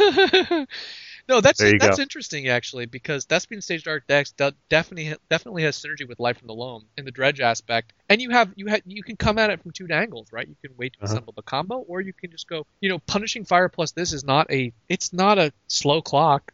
No, that's true. Yeah. I, it- Steve, we're woefully, we're woefully irresponsible because we didn't mention that the best combo is the Gitrog monster. you discard your land to flip this, and you immediately draw a card. How good! Perfect. Flawless victory. All right, I'm gonna go with zero. Yeah, me too. I I don't think that deck is a thing, yeah. but hey, we'll see. We'll see. Next up, Anguished Unmaking. For one WB, Instant, exile, target, non land permanent, you lose three life. How is That's this? it. That's the whole text box. Yeah, so there's Vindicate, right? Which is a sorcery, has the exact same casting cost, Uh-huh. and exiles any permanent, right? No, it No, doesn't exile, sorry. Destroys any permanent. Destroys target permanent, yes. It's target permanent, which means it can destroy planeswalkers, just like this. The Yeah. difference is this is an instant, this Uh-huh. exiles, and you lose three life. So and the non land part. and sorry, and that's the most important part. Part. Yeah. probably. Yeah. Probably the non. yeah. So where do you want to start? Well, let's start with Vindicate. And I just want to point out the last time Vindicate appeared in paper top eights was 2014. And at the time it was in keeperish four or five color control decks as a as a one of or a, a sideboard card sometimes in the case of the Burning Wish control decks. I'm a lot Uh, more. sorry, I was just going to say I'm a lot more uh, bullish on Vindicate now that uh, Lodestone Golem's restricted. But Fair enough. so, uh, but the simple truth is, is that since that time we've had better removal printed by way of abrupt decay, and lots of other things have changed in vintage. This card, though, in my eyes, is actually pretty tempting as an alternative to an abrupt decay. right, I mean, that's pretty attractive. No, it There's is. Been, there have been whole archetypes in um in terms of like aggro control and bug fish and in bug control. There have been whole archetypes that are heavily inspired by the existence of abrupt decay. right. And those decks might be dramatically different if you swapped out green for white. Well, Abrupt Decay has gotten so much mileage from its capacity to deal with Oath and and, Yeah. and, and Mentor and, and all that stuff, and this this does too. Of course, Abrupt Decay is uncounterable, which makes it, which I think just makes it in many ways just much much better. But but Yes. but this can hit larger cards. So I guess the main question I would have: What can this hit that Abrupt Decay can't? That's incredibly relevant. I can name Jace the Mind Sculptor off the top of my head. Uh, nothing else stands out except for like big Tinker and Oath targets. Uh, well, all the workshop cards, of course. Of course. Um, Sorry, and all the workshop cards. Yeah. Yeah. Lodestone, Smokestack, Forge Master, Karn. Also, this exiles, so it Yeah. deals with all the all the uh, otherwise detritus of a Wurmcoil engine. Yep. Yeah, and and And it, it hits Blightsteel, it hits not- Gristlebrand. yeah. Ah, those don't just that, that list of cards that we're talking about just does not seem good enough to justify this over abrupt decay. Of course, we could be talking about the deck that doesn't have green. It's white black, in which case this Yeah. is. I think this. I think this is better than Vindicate. I mean, there are certainly cards. I, I hate to jump from abrupt decay to Vindicate, but but if abrupt decay, if Vindicate's main targets that are lands are probably Mm-hmm. library, which sees not that much play in Vintage. Some, but not it's not ubiquitous, and certainly not a card that you need to you need to vindicate a lot. um, I think this card is probably better than Vindicate. The instant speed Yeah. gives it, I think, the edge. Um, That's big. yeah. So wherever Vindicate would show up, I would expect this to. The main question in my mind is: Is this better than Abrupt Decay? And frankly, Jace the Mind Sculptor is not what it once was. Still sees a lot of play, but it's not nearly as big as it once was in the format. And I don't think you get enough. I mean, Blightsteel Colossus has diminished so much. I don't think you get enough from that. I think there's something to be said for the fact that Esper is a persistently playable vintage color combination. There's been a lot of Esper mentor lists lately, a little bit of Esper Tez maybe. This card takes up multiple slots in that list, right? Those decks are playing Swords to Plowshares, they're playing Disenchants, or, well, Wear Tear. Not, they're not playing Wear Tear. Um, but this overlaps. This is some good utility to overlap with your plows and your disenchants. And there's another one more card I like to compare to. And I know the comparison is is a stretch, but uh, Dismember. This plays some of the work that Dismember does in addressing workshops and mentor in one card. I mean, you just can't beat this utility. This card has good targets in every single matchup. Uh, save, I guess that doesn't against Reg and Dark Petition, but uh, in, in the majority of matchups, all the Gush aggro decks, all the workshop decks, all the Oath decks, all the control decks. Right now, we're in a vintage environment where you can justifiably main deck two or three copies of Abrupt Decay. Some Sure. people have even done four in certain Oath lists. Yeah, I mean, it hits Monastery Mentor, Young Pyromancer, Oath of Druids, Yeah. um, all kinds of cards and Sphere Resistance. It's it's certainly legitimate. We we can't yet predict exactly what's going to happen to the environment based on the lodestone restriction, but it could be that that combined with some other moving factors and this new set means an Esper mentor or an Esper controlling deck uh, kind of comes on the rise. Yeah, I, I'm skeptical this will see play because of Abrupt Decay and because Vindicate hasn't seen any play. And I mean, this is just a better card than a card that doesn't see play, which doesn't give you any confidence that it will see play. Uh, it certainly strikes me as vintage playable. So if you're the Yeah. completist out there, I would recommend maybe picking up one or two for your collection. Can't hurt. Although you might wait until it rotates out of Type Two, which would be a couple of years from now. right.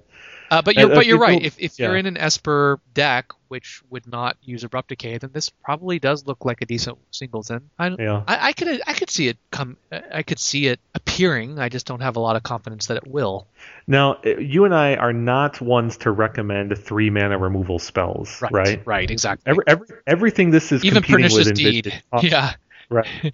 Everything this is competing with in vintage costs one or two, and that's a major strike against it. This is, would have to have major upside for you to for you to switch colors from away from abrupt decay or to to cut out copies of swords to plowshares or disenchant from somewhere in your deck. Yeah. This is the kind of card I could see Brian DeMars playing in his Esper Mentor deck. I Definitely, definitely.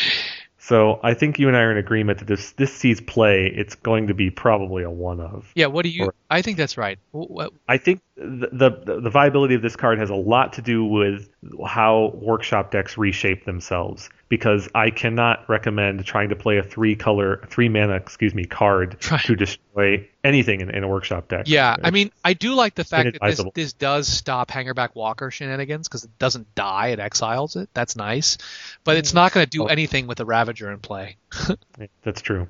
Well, I, I agree with your summary. Th- This is vintage playable, might not have a home for the foreseeable future. Yeah, I'm I'm gonna go with zero. Ah, um, me too then. but I won't be surprised if this is in someone's one copy in someone's Esper Mentor deck Me or neither. similar.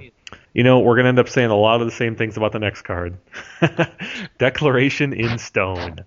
One W sorcery. Exile target creature and all other creatures its controller controls with the same name as that creature. That player investigates for each non-token creature exiled this way.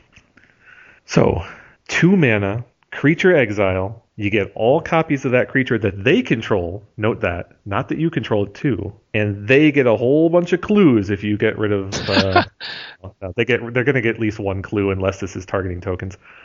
This is competing directly with Swords to Plowshares. It's also competing directly, in my opinion, with engineered explosives and to a lesser extent Ratchet Bomb. Rem- remind me just one more time. The clue is a two. The, oh, sorry. The clue is an artifact that's it's a token of an artifact that has two generic sacrifice this draw card. Right. Okay. So you So put that in two mana to, to draw Yeah. from the clues. Uh, so it's pretty clear that any deck that's currently packing swords to plowshares is at least considering this card, right? That's probably a good starting point. That's probably Uh, it- fair. Yeah. I mean, con- considering meaning you you would evaluate how this is better or worse. So, in terms of better or worse, where is it better? Well, it's better when your opponent has two or more of the thing you're trying to get rid of. Like against Oath, for example, this card is almost always going to be worse than than Plow. Okay, it doesn't give them seven life for Gristlebrand, and it doesn't get Mental Misstepped. But broadly speaking, I'm okay with them getting the life if I'm able to cast my spell Yeah. Where this card shines is against the token army, right? So in a mm. in a mentor mirror, you get to exile all of your opponent's monks if you want, and none of your own, I, you know, and they don't get any, they don't get any clues. I think the, And the against Dredge too. the great irony of this card is that its strongest use is probably ex- eh, exiling lodestone golems, which is now restricted.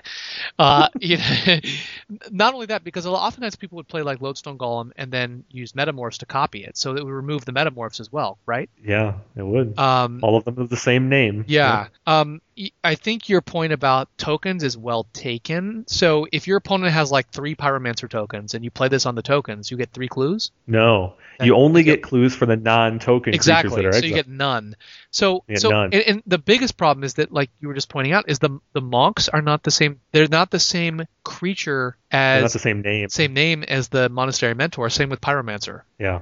So the good news is that this can get rid of either or. Bad news is it won't get rid of all. yeah and you're You get to choose when you're casting it, which is more important, of course. yeah Uh, so it, i if if if this is better at playing from behind against a mentor or a pyromancer, right? because if your opponent has two or three or four tokens, this is going to be better for you than a plow because you're going to get all those tokens out of the way. You might still lose that game because you were behind anyway, and you're just treating the symptoms, not the disease.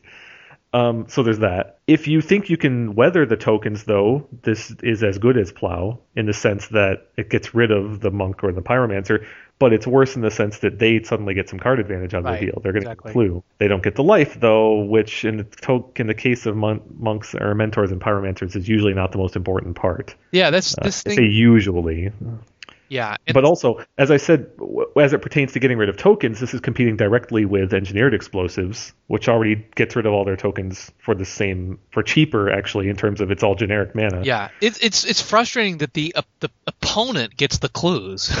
you know, Yeah, you, I know. th- th- I think that card. That, I mean, that kind of disqual. I mean, you you would much it's rather the them, plow. you would much rather them gain life than get get a card, right? Why, um, Most cases. most of the time, I would say yes. I mean, thinking about how you're applying this, right?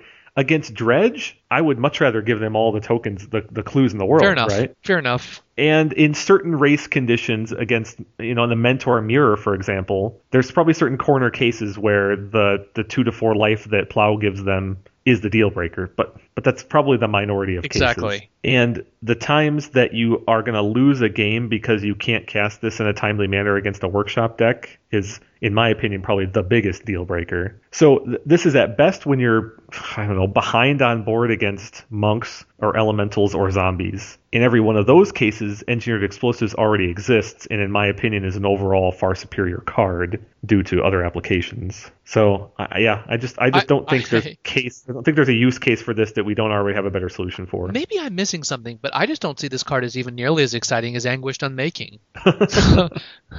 Well, th- that's true. I mean, this is effectively treating the symptoms in every one of the cases we're describing, right? Right. It's good at getting rid of the tokens. And in vintage, if your if your opponent has a bunch of tokens, something else is going wrong. Getting rid of the tokens is not going to help you unless you've already got another way to address the source. So, I mean, against Dredge, for example, if they managed to go a couple of turns and you didn't have a, a hate card and they got a small army of tokens and then you found your cage, hmm. you could play this and then cage and you may have cleaned up the situation. But as I said, explosives yeah. already does that. Yeah, exactly. There's explosives. There's a, lots of other removal spells that are Yeah. better than this at that. Yeah. All right, I, I'm comfortable with zero on this. Yeah, I'm comfortable with negative. Fair enough. Let's move on to Sigarda, Heron's Grace. 3 GW, legendary creature angel, flying. Now pay close attention. You and humans you control have hexproof. She also has the ability to generic colon, not colon, comma, exile a card from your graveyard, colon, put a 1 1 white human soldier creature token onto the battlefield for 5. So she doesn't have hexproof. you should note right off the bat. But you and any humans you control Yeah. do. And for those of you who have been playing Vintage for a while, you know that giving yourself hexproof is quite useful against things like Oath of Oath- Druids. yeah. Tendrils of Agony, Cabal Therapy, Thought Thought. There are There are a number of key cases where you having hexproof is critical, and it's part of the reason why cards like Aegis of the Gods see some sideboard play, and why Leyline of Sanctity is a playable card. Right. Uh, unfortunately, Hexproof does not deal with sweepers, so it doesn't deal with the cards that we've just been talking about, like Engineer Explosives or Pyroclasm or anything like that. Yeah. Um, nor is this really. I mean, Aegis of the Gods and Leyline of Sanctity giving you hexproof is great because they're fast. Same, Yes. same, frankly, with um, you know, workshops powering out Witchbane Orb or Right. you know, there it's a turn one play. Right. Uh, this is far from a turn one play, so this this is unlikely to be able to stop an oath activation. Yeah. Uh, so its value is going to be come from protecting your creatures from targeted removal, which you know uh, this is with with some upside late in the game if you've survived that long. right. yeah you can exile graveyard cards to generate tokens at a very slow pace. Yeah. This is slow, slow, slow, slow, slow, slow, Yeah. and five mana, five and four five for five mana. Four five is not a very impressive body. yeah. If this had delve, I would say maybe. Ah, Heck, if this cost green white, I would say probably playable in a hate bears deck. yeah. Maybe not a lot where not a lot else. Um, I don't know. It's five. Well, it, yeah. This would probably rip. Oh, that's this isn't Maloku. and it- I mean, let's be clear. It's, Yeah. not, it's not.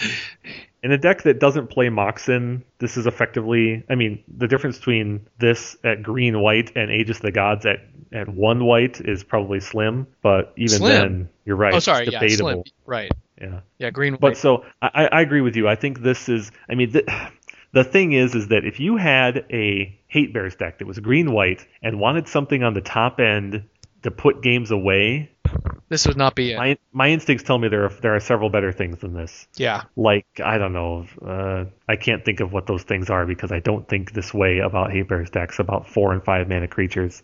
But salvagers, for example, I don't know. Yeah. That's probably bad. It's and this is not any good with Thalia. But um, Probably like I- I some don't of those know. dragon lords of some sort. Yeah, maybe Dragon Lord Dromoka or Ojutai.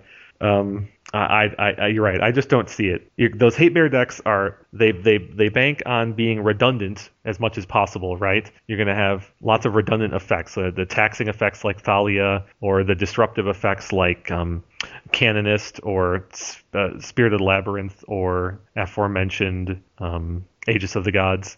This is for as much as this card does, it's actually really narrow. Yeah, it's true. And Yeah. on top of all of that, she doesn't have uh, hexproof herself, so you might invest a whole lot just to get swords. Yeah, we should also mention there's True Believer, which came out, you know, also gives you hexproof, so to speak. You shroud. Yeah, yeah. There's enough ways to get hexproof at far cheaper that I don't think this has a place. If if the other abilities were better, maybe, but you know, That's true. If her activated ability was somehow a backbreaking, like it removed artifacts or enchantments, or yeah, I don't know, if it did something to justify cleaning up the board somehow, or threaten cleaning up the board at least. Okay, I'm comfortable with zero. me too. Let's talk about a prized amalgam for one UB, creature zombie. Whenever a creature enters the battlefield, title. right? Whenever a creature enters the battlefield, that's any creature. If it entered from your graveyard or you cast it from your graveyard, return prized amalgam from your graveyard to the battlefield tapped at the beginning of your next end step. 3-3. Okay, there's a lot of conditionality going on here, but basically it's in your, it's living in your graveyard and if you cast or somehow return a creature from your graveyard, it comes along too. So if you're um It's a hanger on. yeah, what the, it's it, it triggers on Narcomoebas, it triggers on Bloodghast, it triggers on Ichorids, it triggers on Dread Return, it triggers on nearly everything that Dredge Wait, wait, is doing. Thi- this triggers from Narcomoeba. Narcomoeba is when you reveal it from your your library. Yeah, but where is it when you reveal it from your library? Oh, right. Yeah, exactly. It's sitting in your graveyard. Yeah. Is that true? Narcomoeba's trigger condition is when it's put into your graveyard from your library. Got it. Yes. Okay, thanks. I, So I for some reason I had in my mind that it was eight exiles for a moment or something. You're thinking of the new madness mechanic. Where Yeah. you set it aside. Yeah. Yeah. No, Narcomoeba is like the old madness mechanic. Got it. no, it's it's it's not really one for one. But the the point is, everything Dredge is doing, aside from Dark Depths, is going to bring back a prized amalgam that's in their graveyard Sick. within reason. That's pretty Yeah. cool. That that makes this a very interesting card. Yeah. But it happens at the end step, so you can't, and it comes in tapped, so you can't get much value out of it that turn. Oh well, well that that murders it for for Dredge. I mean, otherwise this thing could could join every Ichorid and and Narcomoeba that comes back. Dang. Very good point. This is not good synergy with the things that Dredge is doing to facilitate its win, which is therapies and dread returns, because this has to wait a turn to feed any of those. And that, I think, as you just put it, I think that's the death knell. Oh, that's that's an unfortunate clause they added there. Yeah, right. Wow. well, so is there any other? I don't think I don't think we really need to study if there's any other application for this card. This is a dredge card through and through. It's not in terms of its body. It's it's just I mean, it's bigger than the other dredge dredge creatures. If you felt like just casting it, right? For three mana, you get three three as opposed to a dredge is filled with one and two power creatures. So in that sense, it has a tiny bit of extra value as a composed as opposed to a uh, a stinkweed imp, for example. But that's pretty small potatoes. Most dredge players would not care as much about that as the fact that they can't go off with this card effectively in one turn. That sucks. So in the best case scenario, you like let's say you turn one bazaar, you discard a card, turn two dredge, reveal Narcomoeba, and you like bin a bunch of these guys, and they come into play on your end step, and then you can use them on turn three, right? Yeah, yeah. That's I the think best you're right. best case I think th- I think that's it. Oh, and don't forget that the opportunity cost of playing any card in Dredge is cutting some other really good, Good card, right? yeah. a dredger. I mean, the opportunity, yeah, a a, dredger or another disruptive, yep, or another land. I mean, dredge cards are at a premium from a deck construction standpoint, Darn. and I just don't think this card is impactful enough, even though it is very synergistic from a tactical standpoint. Yeah, I guess I guess it's just too abusive. I mean, if you didn't do it that way, you could like you could you return this thing multiple times per turn. So like in your upkeep, you could return it, then you could sacrifice it, then you could activate a bazaar in your main phase and return it. You know, what I mean, like it Well- would just be it would be pretty obnoxious. You're right, and if you had two of them, you could get into a loop with Oh. any kind of sacrifice. Oh, that's that's why they had to do it. Yeah, I think you just Yeah. hit it. They had to. Ah, yeah, I mean, you, so in your upkeep, you could return an Ichorid and bring it. Then you could dredge a Narcomoeba in your draw step and bring it, and then and then you could sacrifice them with you know whatever, and then bring them back Yeah. with more dredging. Okay, zeros. Sorry, priced amalgam. You've been All right, let's, let's talk about the headliner from this set, Archangel Avacyn. This is going to be a lot of reading. 3WW, legendary creature angel, flying, fl- uh, sorry, flash, flying vigilant. When Archangel Avacyn enters the battlefield, creatures you control gain indestructible until end of turn. When a non-angel creature you control dies, transform Archangel Avacyn at the beginning of the next upkeep. Jeez. And the backside is Avacyn the Purifier. She's a legendary angel. All she is is six five flying, and when she transforms into this side, she deals 3 damage to each other creature and each opponent. Woof. So, we mentioned that white green hate bears might be looking for something big to do in the uh, 4 to 5 mana range. How about this? No, seriously though. This the only application I could think of for this card is um we could do it our rigor, but I'm this card reminds me of um, Blue Angel. Oh, Restoration Angel. Yeah, I just I think it'd be helpful to understand this card better if we just walk through how it would play. Yeah, so so let's say we get to five mana. La di da di da. I cast I cast this card for five mana. Comes into play. on your opponent's end step. Yeah, sure. Let's say let's do it on my opponent's end step. So you've decided to do Uh. something. I'm going to play this on your end step, and all of a sudden, all my creatures get indestructible. So I might do it as a way. Until end of Yeah, turn. so I might do it in response to like a plow, or I guess like a, a sweeper, like pyroclasm. Right? I could do it. Plow's a bad example, but Oh, right, because it, that doesn't. Yeah. Abrupt decay is probably a abrupt better. right.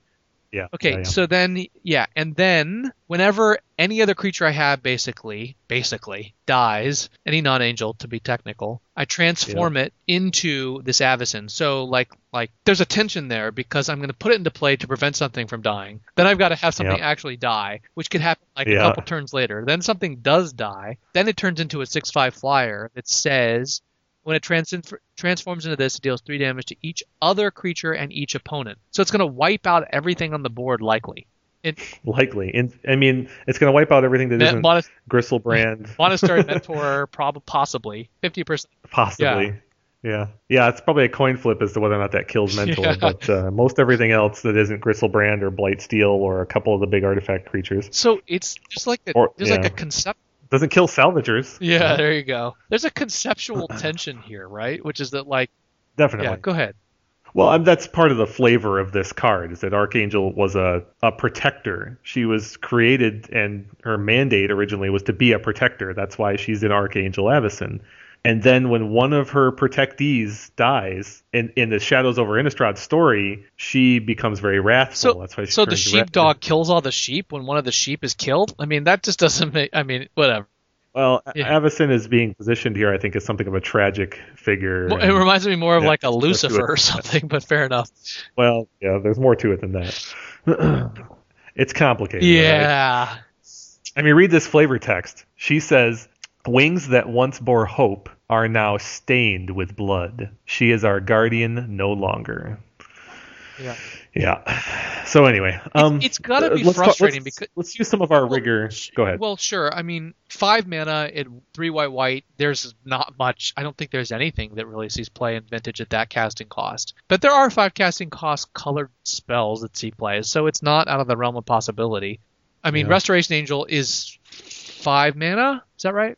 That's four. It's four It's mana, four. Mm-hmm. which is a significant difference. But um, Yep. so there are definitely cards, creatures of this ilk that see play at four. Um, I think the biggest issue, though, outside of that kind of rubric, is that this card potentially destroys your whole army if you're playing it in a creature deck.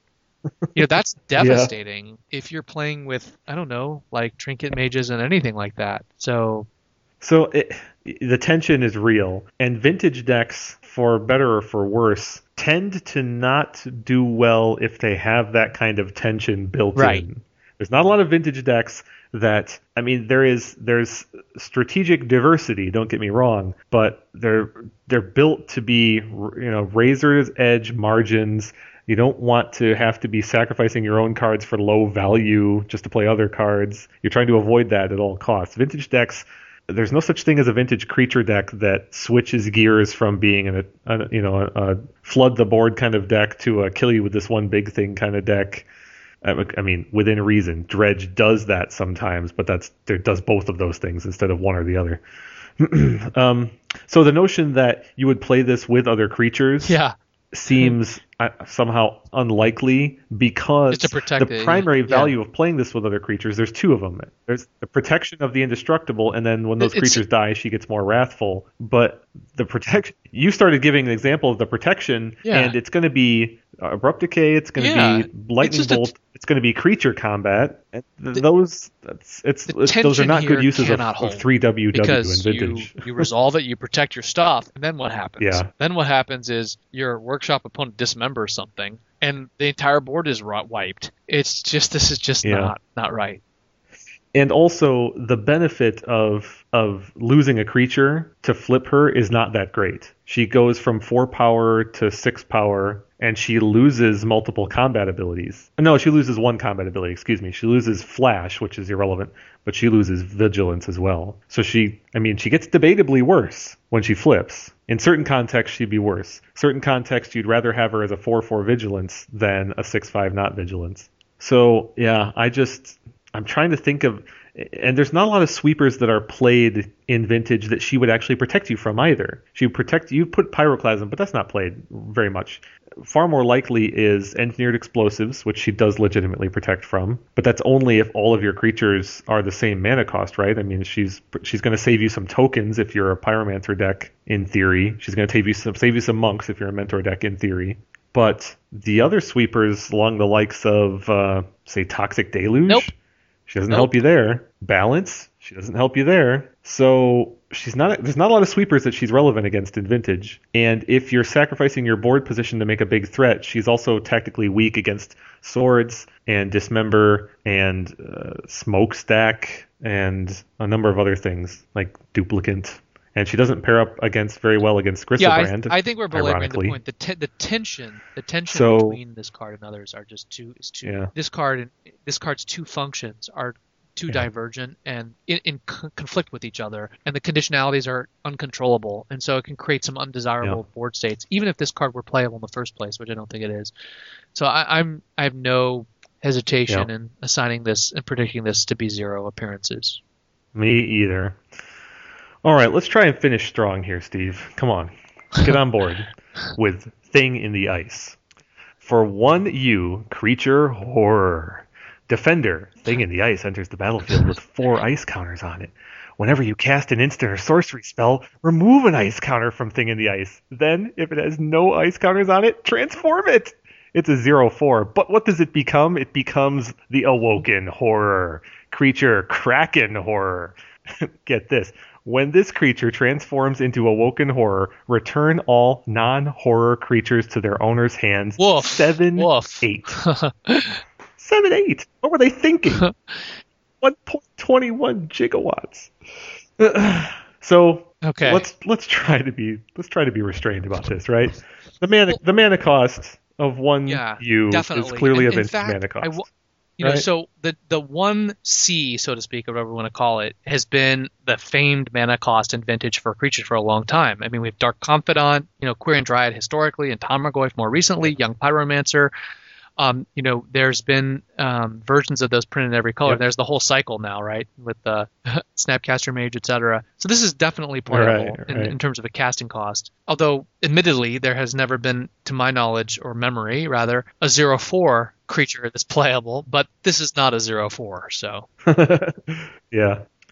You might argue that the mana cost of a generic and a colored mana is the ideal vintage mana cost right. because And you it get more value. plays well with it Moxen and sidesteps yeah, mental paying one.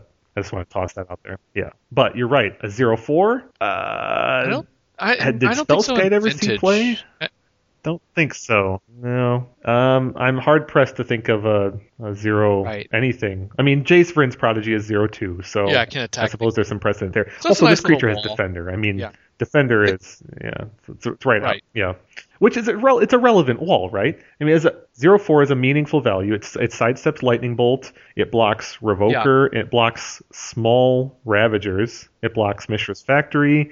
Uh, young pyromancer, unflipped delvers, Yeah. mentor if you've got guts, right?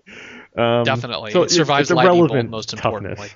Yeah, yeah. So then the conditionality of having to play four instants or sorceries to get the the big value, So- the big payoff here. So I want. is I think. let me just provide an outline for how we should attack the rest of this. First, I think we need to weigh the value of the seven Yeah. eight versus the the conditionality. So, like, let's look let's look at how easy it is to make this thing flip. Fair enough. Then let's look at the value of the seven eight once it has flipped, how quick that, Yeah. how good that is in vintage, and then I want to look at the the bounce effect and see Yep. what that means for design and what it means for Yeah. opposing opposing threats. So let's start with the like as you were about to I'm with the board. conditionality question. Then, so for casting four instants or sorceries to unthaw this thing is not that conditional. It's a gush, a bolt, a preordain, and one other thing. It's not a force of will. It's not nothing, A but it's of will. probably what would you say? Two turns in vintage. Two I would say turns. it's probably Yeah. uh, it's probably about two and a half turns is what I would say. It's going to be two turns. It's going to be three turns. Yeah, and it plays directly Right. into how most of the gush decks are already structured. If you, uh, not that I'm, um, not that I'm advocating this, but if you were to take a mentor or a pyromancer deck and swap the mentors slash pyromancers out for this, you would already be 90 or 95 percent of the way to a shell that was Yeah. properly constructed Right. for flipping this. Totally thing. agree. So it's about two and a half reason. turns. Now let's go to the body. Seven, eight. Oh, that's in the best. Uh-huh. Yeah, that, I mean that. Whatever. That's in a deck designed to flip it. It could be longer in a deck that's less well designed. so it's a seven, eight.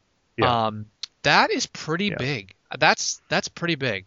That's in, to my eyes, seven eight is about the biggest, could make it most perfect power and toughness Yeah. that you could come up with. That was that was reasonable because you need the seven because you want to threaten Griselbrand, and you need the eight because you want to live through Griselbrand, but also you need the seven because that's the highest tough or power you could reasonably have Gotcha. before you get Yeah. to ten in terms of clock, right? Right. Seven is a three turn clock. The best you can do after that is ten, which makes yeah. So if it was eight or nine, it's it's it wouldn't be much that much uh, better. yeah, not that much better at eight or nine. It Yeah. would be so so you could functionally think of this as a nine eight, and it's still pretty much the same thing. Very, No, I, the, uh, the power is significant. The clock is swift.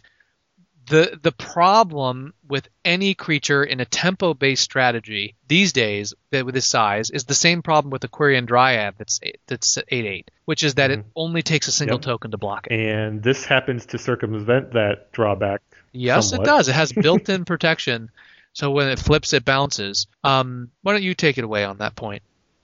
You know, Steve, the my favorite part about the day that this card was spoiled was that I went on MTG Goldfish and I looked at the top 10 creatures in Vintage. You might be able to guess what the most common creature type is among the top 10 creatures in Vintage. I was gonna say and I'm, human, I'm not yeah. going to put you on the spot here. It's human, yeah. Among pyromancers and snapcasters and other things, it's human. Do you know what the second most popular creature type in Vintage was the day that this card was spoiled? I would say wizard Look at the card. or wow. Phyrexian Revoker and Ichorid are both horrors, and they were both in the top 10, making horror the second most popular creature type that day. Now, that has ceased being true since then, sadly. I- Ichorid fell to 11th place as of today, but my point is is that uh, it's hilarious how relevant being a horror is in Vintage because this will not bounce a Revoker, it will not bounce an Ichorid, and it will also not bounce a Phyrexian Metamorph copying a Revoker or a Phyrexian Metamorph copying a Thing in the Ice. It's most notable that Thing in the Ice will not bounce its brethren either. Other copies of Things in the Ice are not bounced by one flipping, which is, I think, highly relevant from a clock standpoint. and I like this bounce ability because, to my eyes, the vast majority of the top tiers of vintage decks, there are lots of different strategies between mana denial and graveyard based and spell based and gush based and oath based. Uh, every single one of them is trying to kill you with a non horror creature. Workshops are trying to beat you down Granted, they have fewer lodestones to do it, but you got to believe you're still going to see your fair share of Ravagers these days and Trikes. Oath is Oath. It's trying to hit you with a giant creature. Dredge is trying to hit you with tons of creatures. M- Yeah. Monastery Mentor, Young Pyromancer, Delver of Secrets. Even Rixus is eventually trying to kill you with a creature. Blightsteel Which- or Dark Confidant or I think or what you're pointing to is that for the most part, with a couple of key exceptions, though, this this card is going to bounce mo- most things. It's not going to bounce Revokers. It's not going to bounce Ichorid. Uh, but Ichorid you don't really have to worry about because it goes away at the end of turn anyway. Uh, it's not a blocker. Um, but Yeah. here's the thing, Kevin. Here's the thing. All of the tempo creature threats that are currently Yeah. seeing play in Gush decks play well with others. They share their toys they they like to team up. They like to team up. Delver is very friendly with Young Pyromancer. Young Pyromancer is very is on really good terms with Monastery Mentor. Yep. This guy is very selfish. Xenophobic, you Yeah, definitely. and and that tends to be a problem in contemporary gush decks because the tempo decks like playing with teams. You know, even even like a couple of years ago, Delver decks were using Tarmogoyf and Vendilion Clique and Trigon Predator and all that stuff. Even Snapcaster Mage. Now it's not a, it, you know um, a deal breaker with this guy, but the, the the good news is though that his friends, meaning copies of him, really do reinforce the original effect. So, you know, what's nice about the horror exception or exemption here is that the second or third one that transforms is going to clear a path for the first one. Yeah. So, so even if things get mucked up on the ground, the the next one's going to come in and help help help you out. Um, yeah, it's it's just I I do have some reservations about the fact that he doesn't play well with others, and I think these tempo decks do need teams. They work best in team environments. I have two thoughts. One is that monastery mentor decks frequently have only monastery mentors to attack with. Matt Murray has made a Kate has made a name for himself playing only monastery mentor plus Jace Vryn's prodigy, right? Where monastery mentor is doing all the work. So there's one case. You're right about the bigger picture. Gush decks tend to have uh, you know eight to twelve creatures, but that's not always. Okay. Well, I'd say six enough, to ten. at least two sets of aggressive creatures, right? Yeah. So more than just four. That is the norm. But mentor has sometimes been the exception. The other thing is is that it seems to be what you're setting up here is a challenge from a both a deck construction and a tactical standpoint. I think those are constraints in which you can work and be successful because all you need to do is find another creature or two that are okay with being returned to your hand. And there's some really good candidates in Like vintage for which Mage. Yes, for which returning them to your hand equals extra value. I think you make an excellent point, and I should have I should have had a caveat that he does play well with Snapcaster Mage, which is probably the card that you want to use with him. But Yeah. here's something else. And also, we should say that Jace Vryn's Prodigy may actually leave play. So by the time There's this thing synergy, is unthawed, yeah. so it's probably fine as well. But here's what here's what I want to respond to your first point. I think your second point's really well taken, but your first point, I think the most successful mentor lists actually, I think I'm I, sh- I I can't say for sure, but I think I'm backed up on the data. Are the ones that have more than just mentor. You talk and, about pyromancers. and uh, well, may maybe, but for but Pyromancer yes, would I be mean, the so would be the big one- opportunity the- cost of playing with this instead of mentors. So the, right. the the mentor deck that won the Power Nine challenge had mentor had pyromancers, Uh-huh. and you know as soon as mentor was spoiled, I played pyro. I played mentor in two VSL trimesters to miserable results with just with just mentor. And I quickly discovered and had done much better with it since I added other creatures. And in fact, my local event, I think I got first or second place in the local event once I added Pyromancers in, and then I got third place at the AVC Vintage Mhm. Championship with Pyromancer. So I have never had success with Mentor with just Mentor because it just hasn't been reliable enough, in my opinion. I can never. There are too many games where I'm just in a hard control role and I can't find a threat quickly enough. I've always felt like it needs it needs more support. Now I I do take your point that there are people out here there who have had success with it without support, but I mean, but I I think that the I think I, I think you're right. And numerically than the norm. speaking, that is probably true that that's been the exception. My success with Mentor has been primarily in builds that have just mentors and then either a combination of Snapcasters or JVP. So I. I my experience tells kind of the opposite story. I am very confident in a deck that has four main aggressive creatures plus a couple of utility creatures that aren't there to, you know, for the primary purpose of, of attacking. But your point is well made. Any deck that's trying to use Thing in the Ice as its primary win condition is going to need to be very carefully constructed to have some additional threats. Because I think the data proves out that just four, in terms of threats for an aggro control or control deck like this, is not the sweet spot. Even if they are quite large. What is the sweet spot? I feel then? like the sweet spot is six to eight. I've been With running with this. six. Oh, with this? Well, I've Yeah. been I've been running my mentor decks with four mentors and then two something else. Yeah. I felt pretty good about that. You Yeah. can justify up to four something else's. I feel good about I mean, that. the Delver decks that you see online have often had 10. I mean, so, you know, they've been Yeah. like, you know, in the past, like two Vendilion Cliques, four Delvers, four Pyromancers, or two Snapcaster, two, four Delver, four Pyromancer. Six to 10 is, is Yeah. generally I think the norm. after I mean, the range. Snapcaster and JVP, the pickings get pretty slim in terms of creatures that are very they're rewardingly synergistic with the thing in the ice. You could make a case that you want to try and build a deck that has revokers because they don't Right, bounce. right, right. But that's That's what uh, I'm saying. just tactically I mean, You're basically making the, the main point I made is that he just doesn't play as well with others. So he doesn't like to share his toys. But the ones that do, he plays But- pretty damn well with. I still think there's a successful deck there, though. Sure. I still think four plus two is a winning strategy. So I think that's, No, I think that's real- reasonable but narrow. Yeah, so you're suggesting maybe like four of this and like two Snapcaster. that's a good starting the point, I yeah, I think that's a perfectly reasonable uh, way to go. Um, Boy Vendilion Clique looks more attractive with it too. I think Clique is on the short list, yeah. Yeah, yeah. But you can't play, Let I me mean, two with the list. most clicks. it's a very short list, trust me. also, any kind of creature that's sneaky and, and isn't always a creature is a, is a good case. Uh, and I know this is not a, a winning combination necessarily, but uh, Mishra's Factory stands out, right? Yeah. So Mishra's Factory can do some cleanup work, or you know, get some chip damage in until this shows up, and and the Awoken Horror can flip, and then Mishra's Factory can get out of the way, just like Jace Vryn's Prodigy can get out of the way. Uh, I can't think of another great example. I mean, any creature land will serve a similar function. But if you play this card, you're probably going to want to play the Merchant Scroll though. Well, sure. Well, I, I don't see why not. Well, Merchant it's Scroll is not typically played in the Mentor and Delver decks these days. But yeah. this one would be a little higher on the curve, I think, slightly higher than Delver, right? I mean, in term, it would probably have a higher. Well, kinda- I mean, this thing is is really efficient.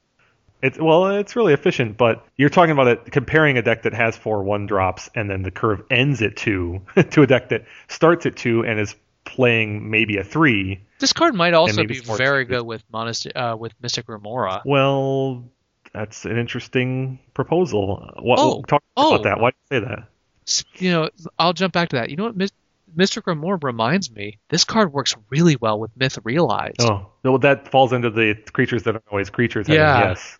Myth Realized is a card that I see every once in a while, but it's powerful. It's powerful. Yeah. And plus, that's interesting. Plus, it curves really, really nicely. Myth realized on turn one and this on turn two means you haven't you haven't preempted your thing in the ice with a, a sorcery or instant. You haven't lost any value by making your first turn play, and they both profit from every play thereafter. Yeah. that's kind of interesting. I don't I don't know. I don't think Myth realized is, is going to make the cut ultimately, but it's on your I short think, list.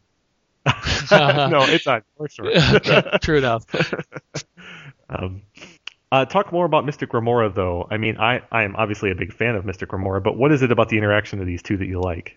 Well, Mystic Remora tends to compel the opponent to slow down a bit. And what you need is time to unthaw this thing. Mm. So I think there's a real synergy there. Also, you know, there's a because your opponent's slowing down a little bit, they don't want to rush into the Remora. This thing slips in very easily with Remora in play. It's only two mana. It's even e- much easier than Mentor to play. And then what what is it they can play with the Remora in play? They can play creatures. Well, what is it Yeah. that just so happens that this this deals with so effectively once it thaws out is creatures.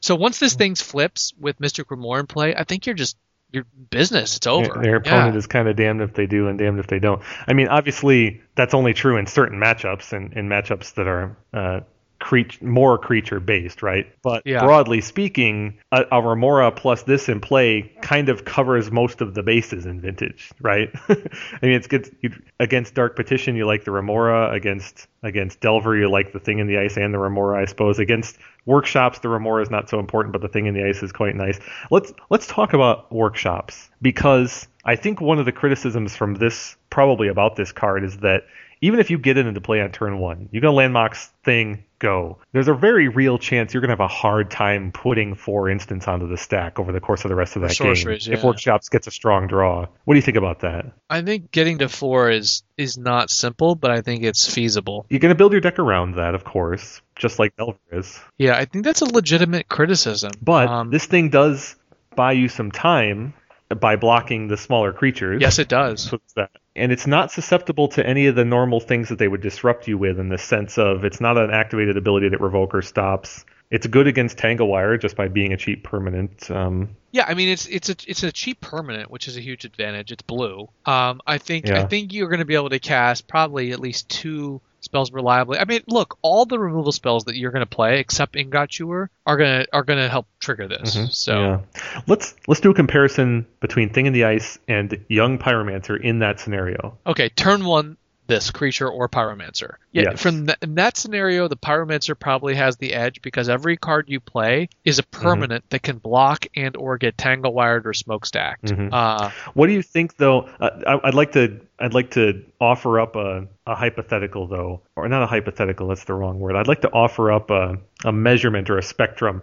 At which point, in terms of number of spells played, would you rather have Thing in the Ice over Young Pyromancer? Like if if you play Young Pyromancer and then you can only ever play one more spell that game, Yeah. you're going to lose that Yeah, game, right? But, it, but you would prefer Pyromancer, right? If you could play two, you know, that, that's an interesting question. Um, you know, it could be like, let's say you have, okay, let's just continue with the hypothetical. You have turn one Pyromancer, or this. Turn Yeah. two, you can play Preordain. So, you know, Yeah. they play the sphere, you play another land, you cast Preordain. Yeah. Turn three, let's say you want to play Shattering Spree for two mana and two things. Uh, which is better then? Would you rather have Pyromancer or Thing in the Ice? The, at that point, so far, you'd rather have Pyromancer. The- Yep. You're going to be able to attack for th- at least three, and you're going to have another token. Yeah, you'd prefer Pyromancer at that point. I think it's you know it's arguable that the next turn you you, you probably are going to be able to unthought the Mhm. next turn, and then likely attack, likely but not guaranteed. Uh, Pyromancer is just much better because of Tangle Wire, uh, dealing with Tangle Wire in Yeah. a lot of the scenarios, and it also can block. You know, it makes attacking with revokers and things like that a lot trickier. Once you get to the fourth spell, once the Awoken Horror shows up, do you think that it's it's always better than a Pyromancer after Well- that point, or do you think there's still some four and five spell games where you'd rather have just had a Pyromancer? I think there. I think the Pyromancer is is often going to be better. So if your opponent has a Metamorph, you don't want them copying your Awoken Horror. That's a problem. Uh, yeah. I'd rather them copy a, a Pyromancer than a Awoken Horror. The other thing is, the other thing though is Tabernacle. If they play it, is much worse for the Pyromancer than, the- That's a than good the point. Awoken Horror. And Tabernacle so, so the Awoken. Is somewhat common. Somewhat, yeah. The Awoken Horror deck is Also, much more uh, resilient to uh, that technology. Dismember, which is a common anti-creature Yeah. tool for shops. Although the problem there is that that answers the front face thing in the ice and young pyromancer just as well. right.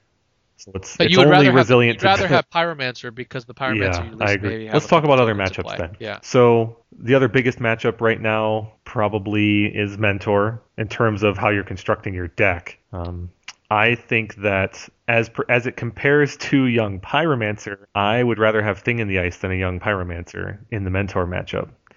Broadly speaking, Huh. I think it's a I think The it's a bigger threat. Yeah, the bounce because you're racing to bit the, uh, to unthaw it. But there are certainly plenty of scenarios and, and discrete interactions, like with Swords to Plowshares, where the Pyromancer is superior. True. That's that's not debatable no, there. I think you make a good point. It might be better in the the mentor match. In the dredge match, though, I can't escape the feeling I'd rather have the vertical. The sorry, the horizontal growth. Well, I've I don't have very much experience playing with young Pyromancer against Dredge. I do, Would and you, here's- would you say that the tokens really do make a big difference? They do. Here's part of the problem. The part of the problem is when you are playing against Dredge with a Gush deck or a Pyromancer deck in particular, you often are not playing a lot of spells because you're trying to hold up all of your counter magic. You can't tap down for preordain easily because you're Yeah. you're trying to protect. You're holding up Flusterstorm, Mental Misstep, all Yeah. of that, and it's dangerous. And you're you're either trying to protect Leyline or Jigsaw Jailer, or you're trying to find, play, and protect Grafdigger's Cage. So, which doesn't trigger trigger. The, so, what I'm saying is, with the Pyromancer, you can like get maybe like one or two tokens that you're going to be attacking with for like four turns to win the game. Whereas the thing in the ice would just be sitting there in defender. It could be sitting there for ten turns. Yeah, seriously, that's a good point. If you have like a cage, I would prefer to have the Pyromancer in that matchup, despite the potential to bounce a bunch of. It's interesting because if you're behind though, then the thing in the ice may be better, but the window of opportunity for triggering it is too small to be reliable in my opinion. I think I agree. I think it has a little bit to do with what your sideboard plan against dredge is, though. If your sideboard plan against dredge involves instants and sorceries, like well, sorceries no, but True. um, if it's surgical extraction or Ravenous Trap uh, or yeah. ravenous trap, then the thing gets a little bit better, more reliable, I guess. Yeah, yeah, and, and that's true. It also depends if you're playing Gitaxian Probe in your deck. right, that right. Also it also difference. depends on whether or not your Snapcaster mages are in post sideboard. Yeah, if you have There's kind Cage, of a lot of, you don't. Yeah, so- probably not. I agree. And then against Oath, it seems pretty clear to me that against Oath, Thing in the Ice is just way better than a young Pyromancer. Oh yeah. well, see, that's a kind of a similar situation to Dredge, where you, the game might be I've got this cage in play and you're not oathing because of it. I've also got this Flusterstorm in hand that I'm holding up for your show and tell, and I'm just sitting here and like attacking, and I'm not really playing any spells at all. But I've got this Pyromancer Hmm. with one or two tokens. Well, I think that could happen, but the scenario you set up is kind of as though you're not doing anything else, well, and that seems like the, you're not. the minority. I mean, you you really may not. well, you're not casting preordain, you're not casting gush, you're not forcing anything else. I mean, that's that's kind of a stretch that you're not doing anything else. Well, a lot of the resources that you were using were done used to find the cage and protect it. It's Right. you may be preordaining, you may be doing a little bit, but it's also the case that some of the tokens that you have aren't like it's not unusual to have like two forbidden orchard, two spirit tokens, and one pyromancer and one one uh pyromancer token. Mhm. Like that strikes me as like a familiar scenario. It's worth noting, Del- though, Yeah. that th- what you're talking about is realistic in the sense that you get some damage in with a Pyromancer for a couple of turns, maybe even two to four Right. turns. But if the game is going that long, the odds of you flipping a thing in the ice are going up powerfully. That's true, but how much value how much value does the bounce really have against Oath? I mean, if they get to draw 14 cards, it doesn't really matter to Well, me that much. It it matters in the sense that it depends on what kind of oath build they are, I guess. Yeah. If they're a three, if they're a three Griselbrand build, then your thing in the ice is a, is a serious threat to their creatures. Uh, I don't know. I, I don't. But- I don't think so. I think their capacity to just key vault, Jace out, all that, or even just find show and tell and Gristle Branded or Oath again is too high. I don't. I, okay. I'm persuaded. And also, abrupt decay just kills the awoken horror. Yeah. They, they can take it. They can afford to take a hit. Yeah, you're right about that. Okay, you're right about that. I, I am persuaded that it's probably not that effectual against oath. It might, ironically, it might be more effectual against a, a salvager's oath in Yeah. the sense that depending on the order in which they bring up their creatures, you might be able to hit them down to the point where they can't afford to take another hit. Right. yeah, that's true. If they don't oath, oath up Right, Crystal because of its speed, Yeah, If you hit them once when they've got a salvagers in play and they can't go off, that's tricky though because a second oath activation frequently just enables the salvagers combo. Right, So right. yeah, it's it's tough. I, I'm not. I'm not convinced. I would need some more testing to know. I can imagine scenarios where the awoken horror is just too far ahead, but I can also imagine scenarios where you're right. They just draw 14 cards, and the fact that you return Griselbrand to their hand is not relevant. I think we should try to bring this around to a conclusion, Steve. You and I both seem to agree that this card is is playable, right? This has a lot of upside in certain Yeah. key vintage scenarios. It it dovetails well with how Gush decks are constructed right now. It seems pretty reliable that you can flip it in a reasonable period of time, and that that flipping will be useful in many matchups. Just really a matter of how good is such a thing in the in the broader metagame. Yeah.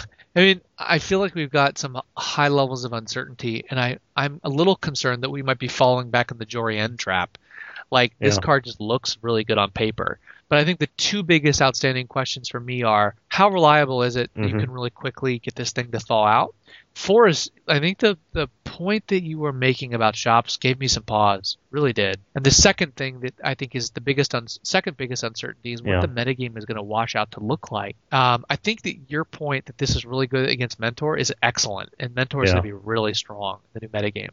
So I, I like that a lot, but it may just be too slow to really deal with the mentors because mentor can just win so yeah, quickly. and and the way the the workshop decks that come out of this restriction could powerfully influence the ver, the viability of this also. If you end up with a lot more smokestack Yeah. and Uba Mask based lists with fewer creatures, yeah, Then you're gonna this want- bounceability be less good. Pyro. You're gonna want Yeah, the more or- permanence, yeah. So there's, I have two uncertainties and one big concern, and my biggest concern Yeah. is again how well he plays with others.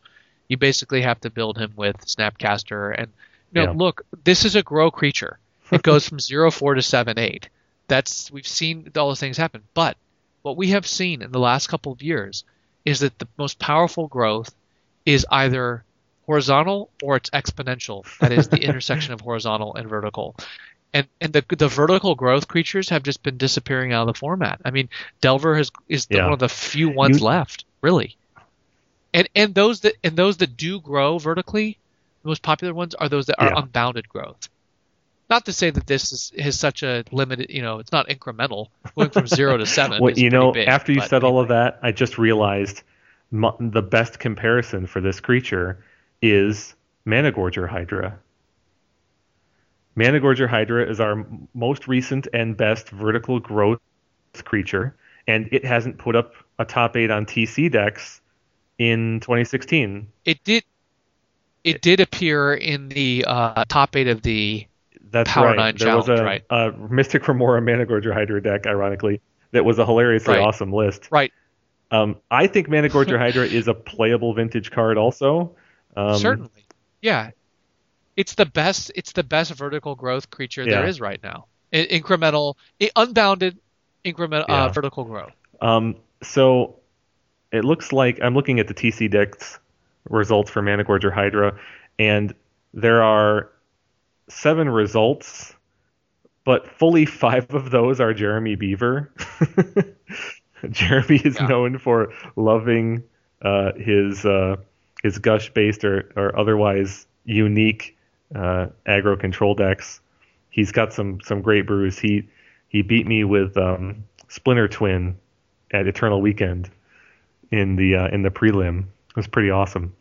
Anyway, if you factor the Jeremy Beaver factor out, then there's really only two or three, and all of those were back in uh, November and December of last year. Managorger Hydra is always kind of waiting in the wings for an opportunity. If Monastery Mentor ever got restricted or something, then Managorger might step in. But I think Thing in the Ice is along these lines. I think you can build a playable deck out of it, and a couple of top eights could come out of it. I'm gonna go with look at what Q4 was. Q4 was five. I'm gonna go with I'm gonna go with five. That sounds totally reasonable. I'm going to take the under Okay. with three. Also reasonable. And I look forward to explaining why we were really close but ultimately wrong. it would be great if it shows up in big numbers. I guess, well, not great if it got gush restricted, but It would be fun at least. but it, it would be fun. Yeah. All right. Thanks for listening to episode 52 of So Many Insane Plays. You can tweet us at Many Insane Plays or email us at So Many Insane Plays podcast at gmail.com. As always, until next time, we wish you many insane plays.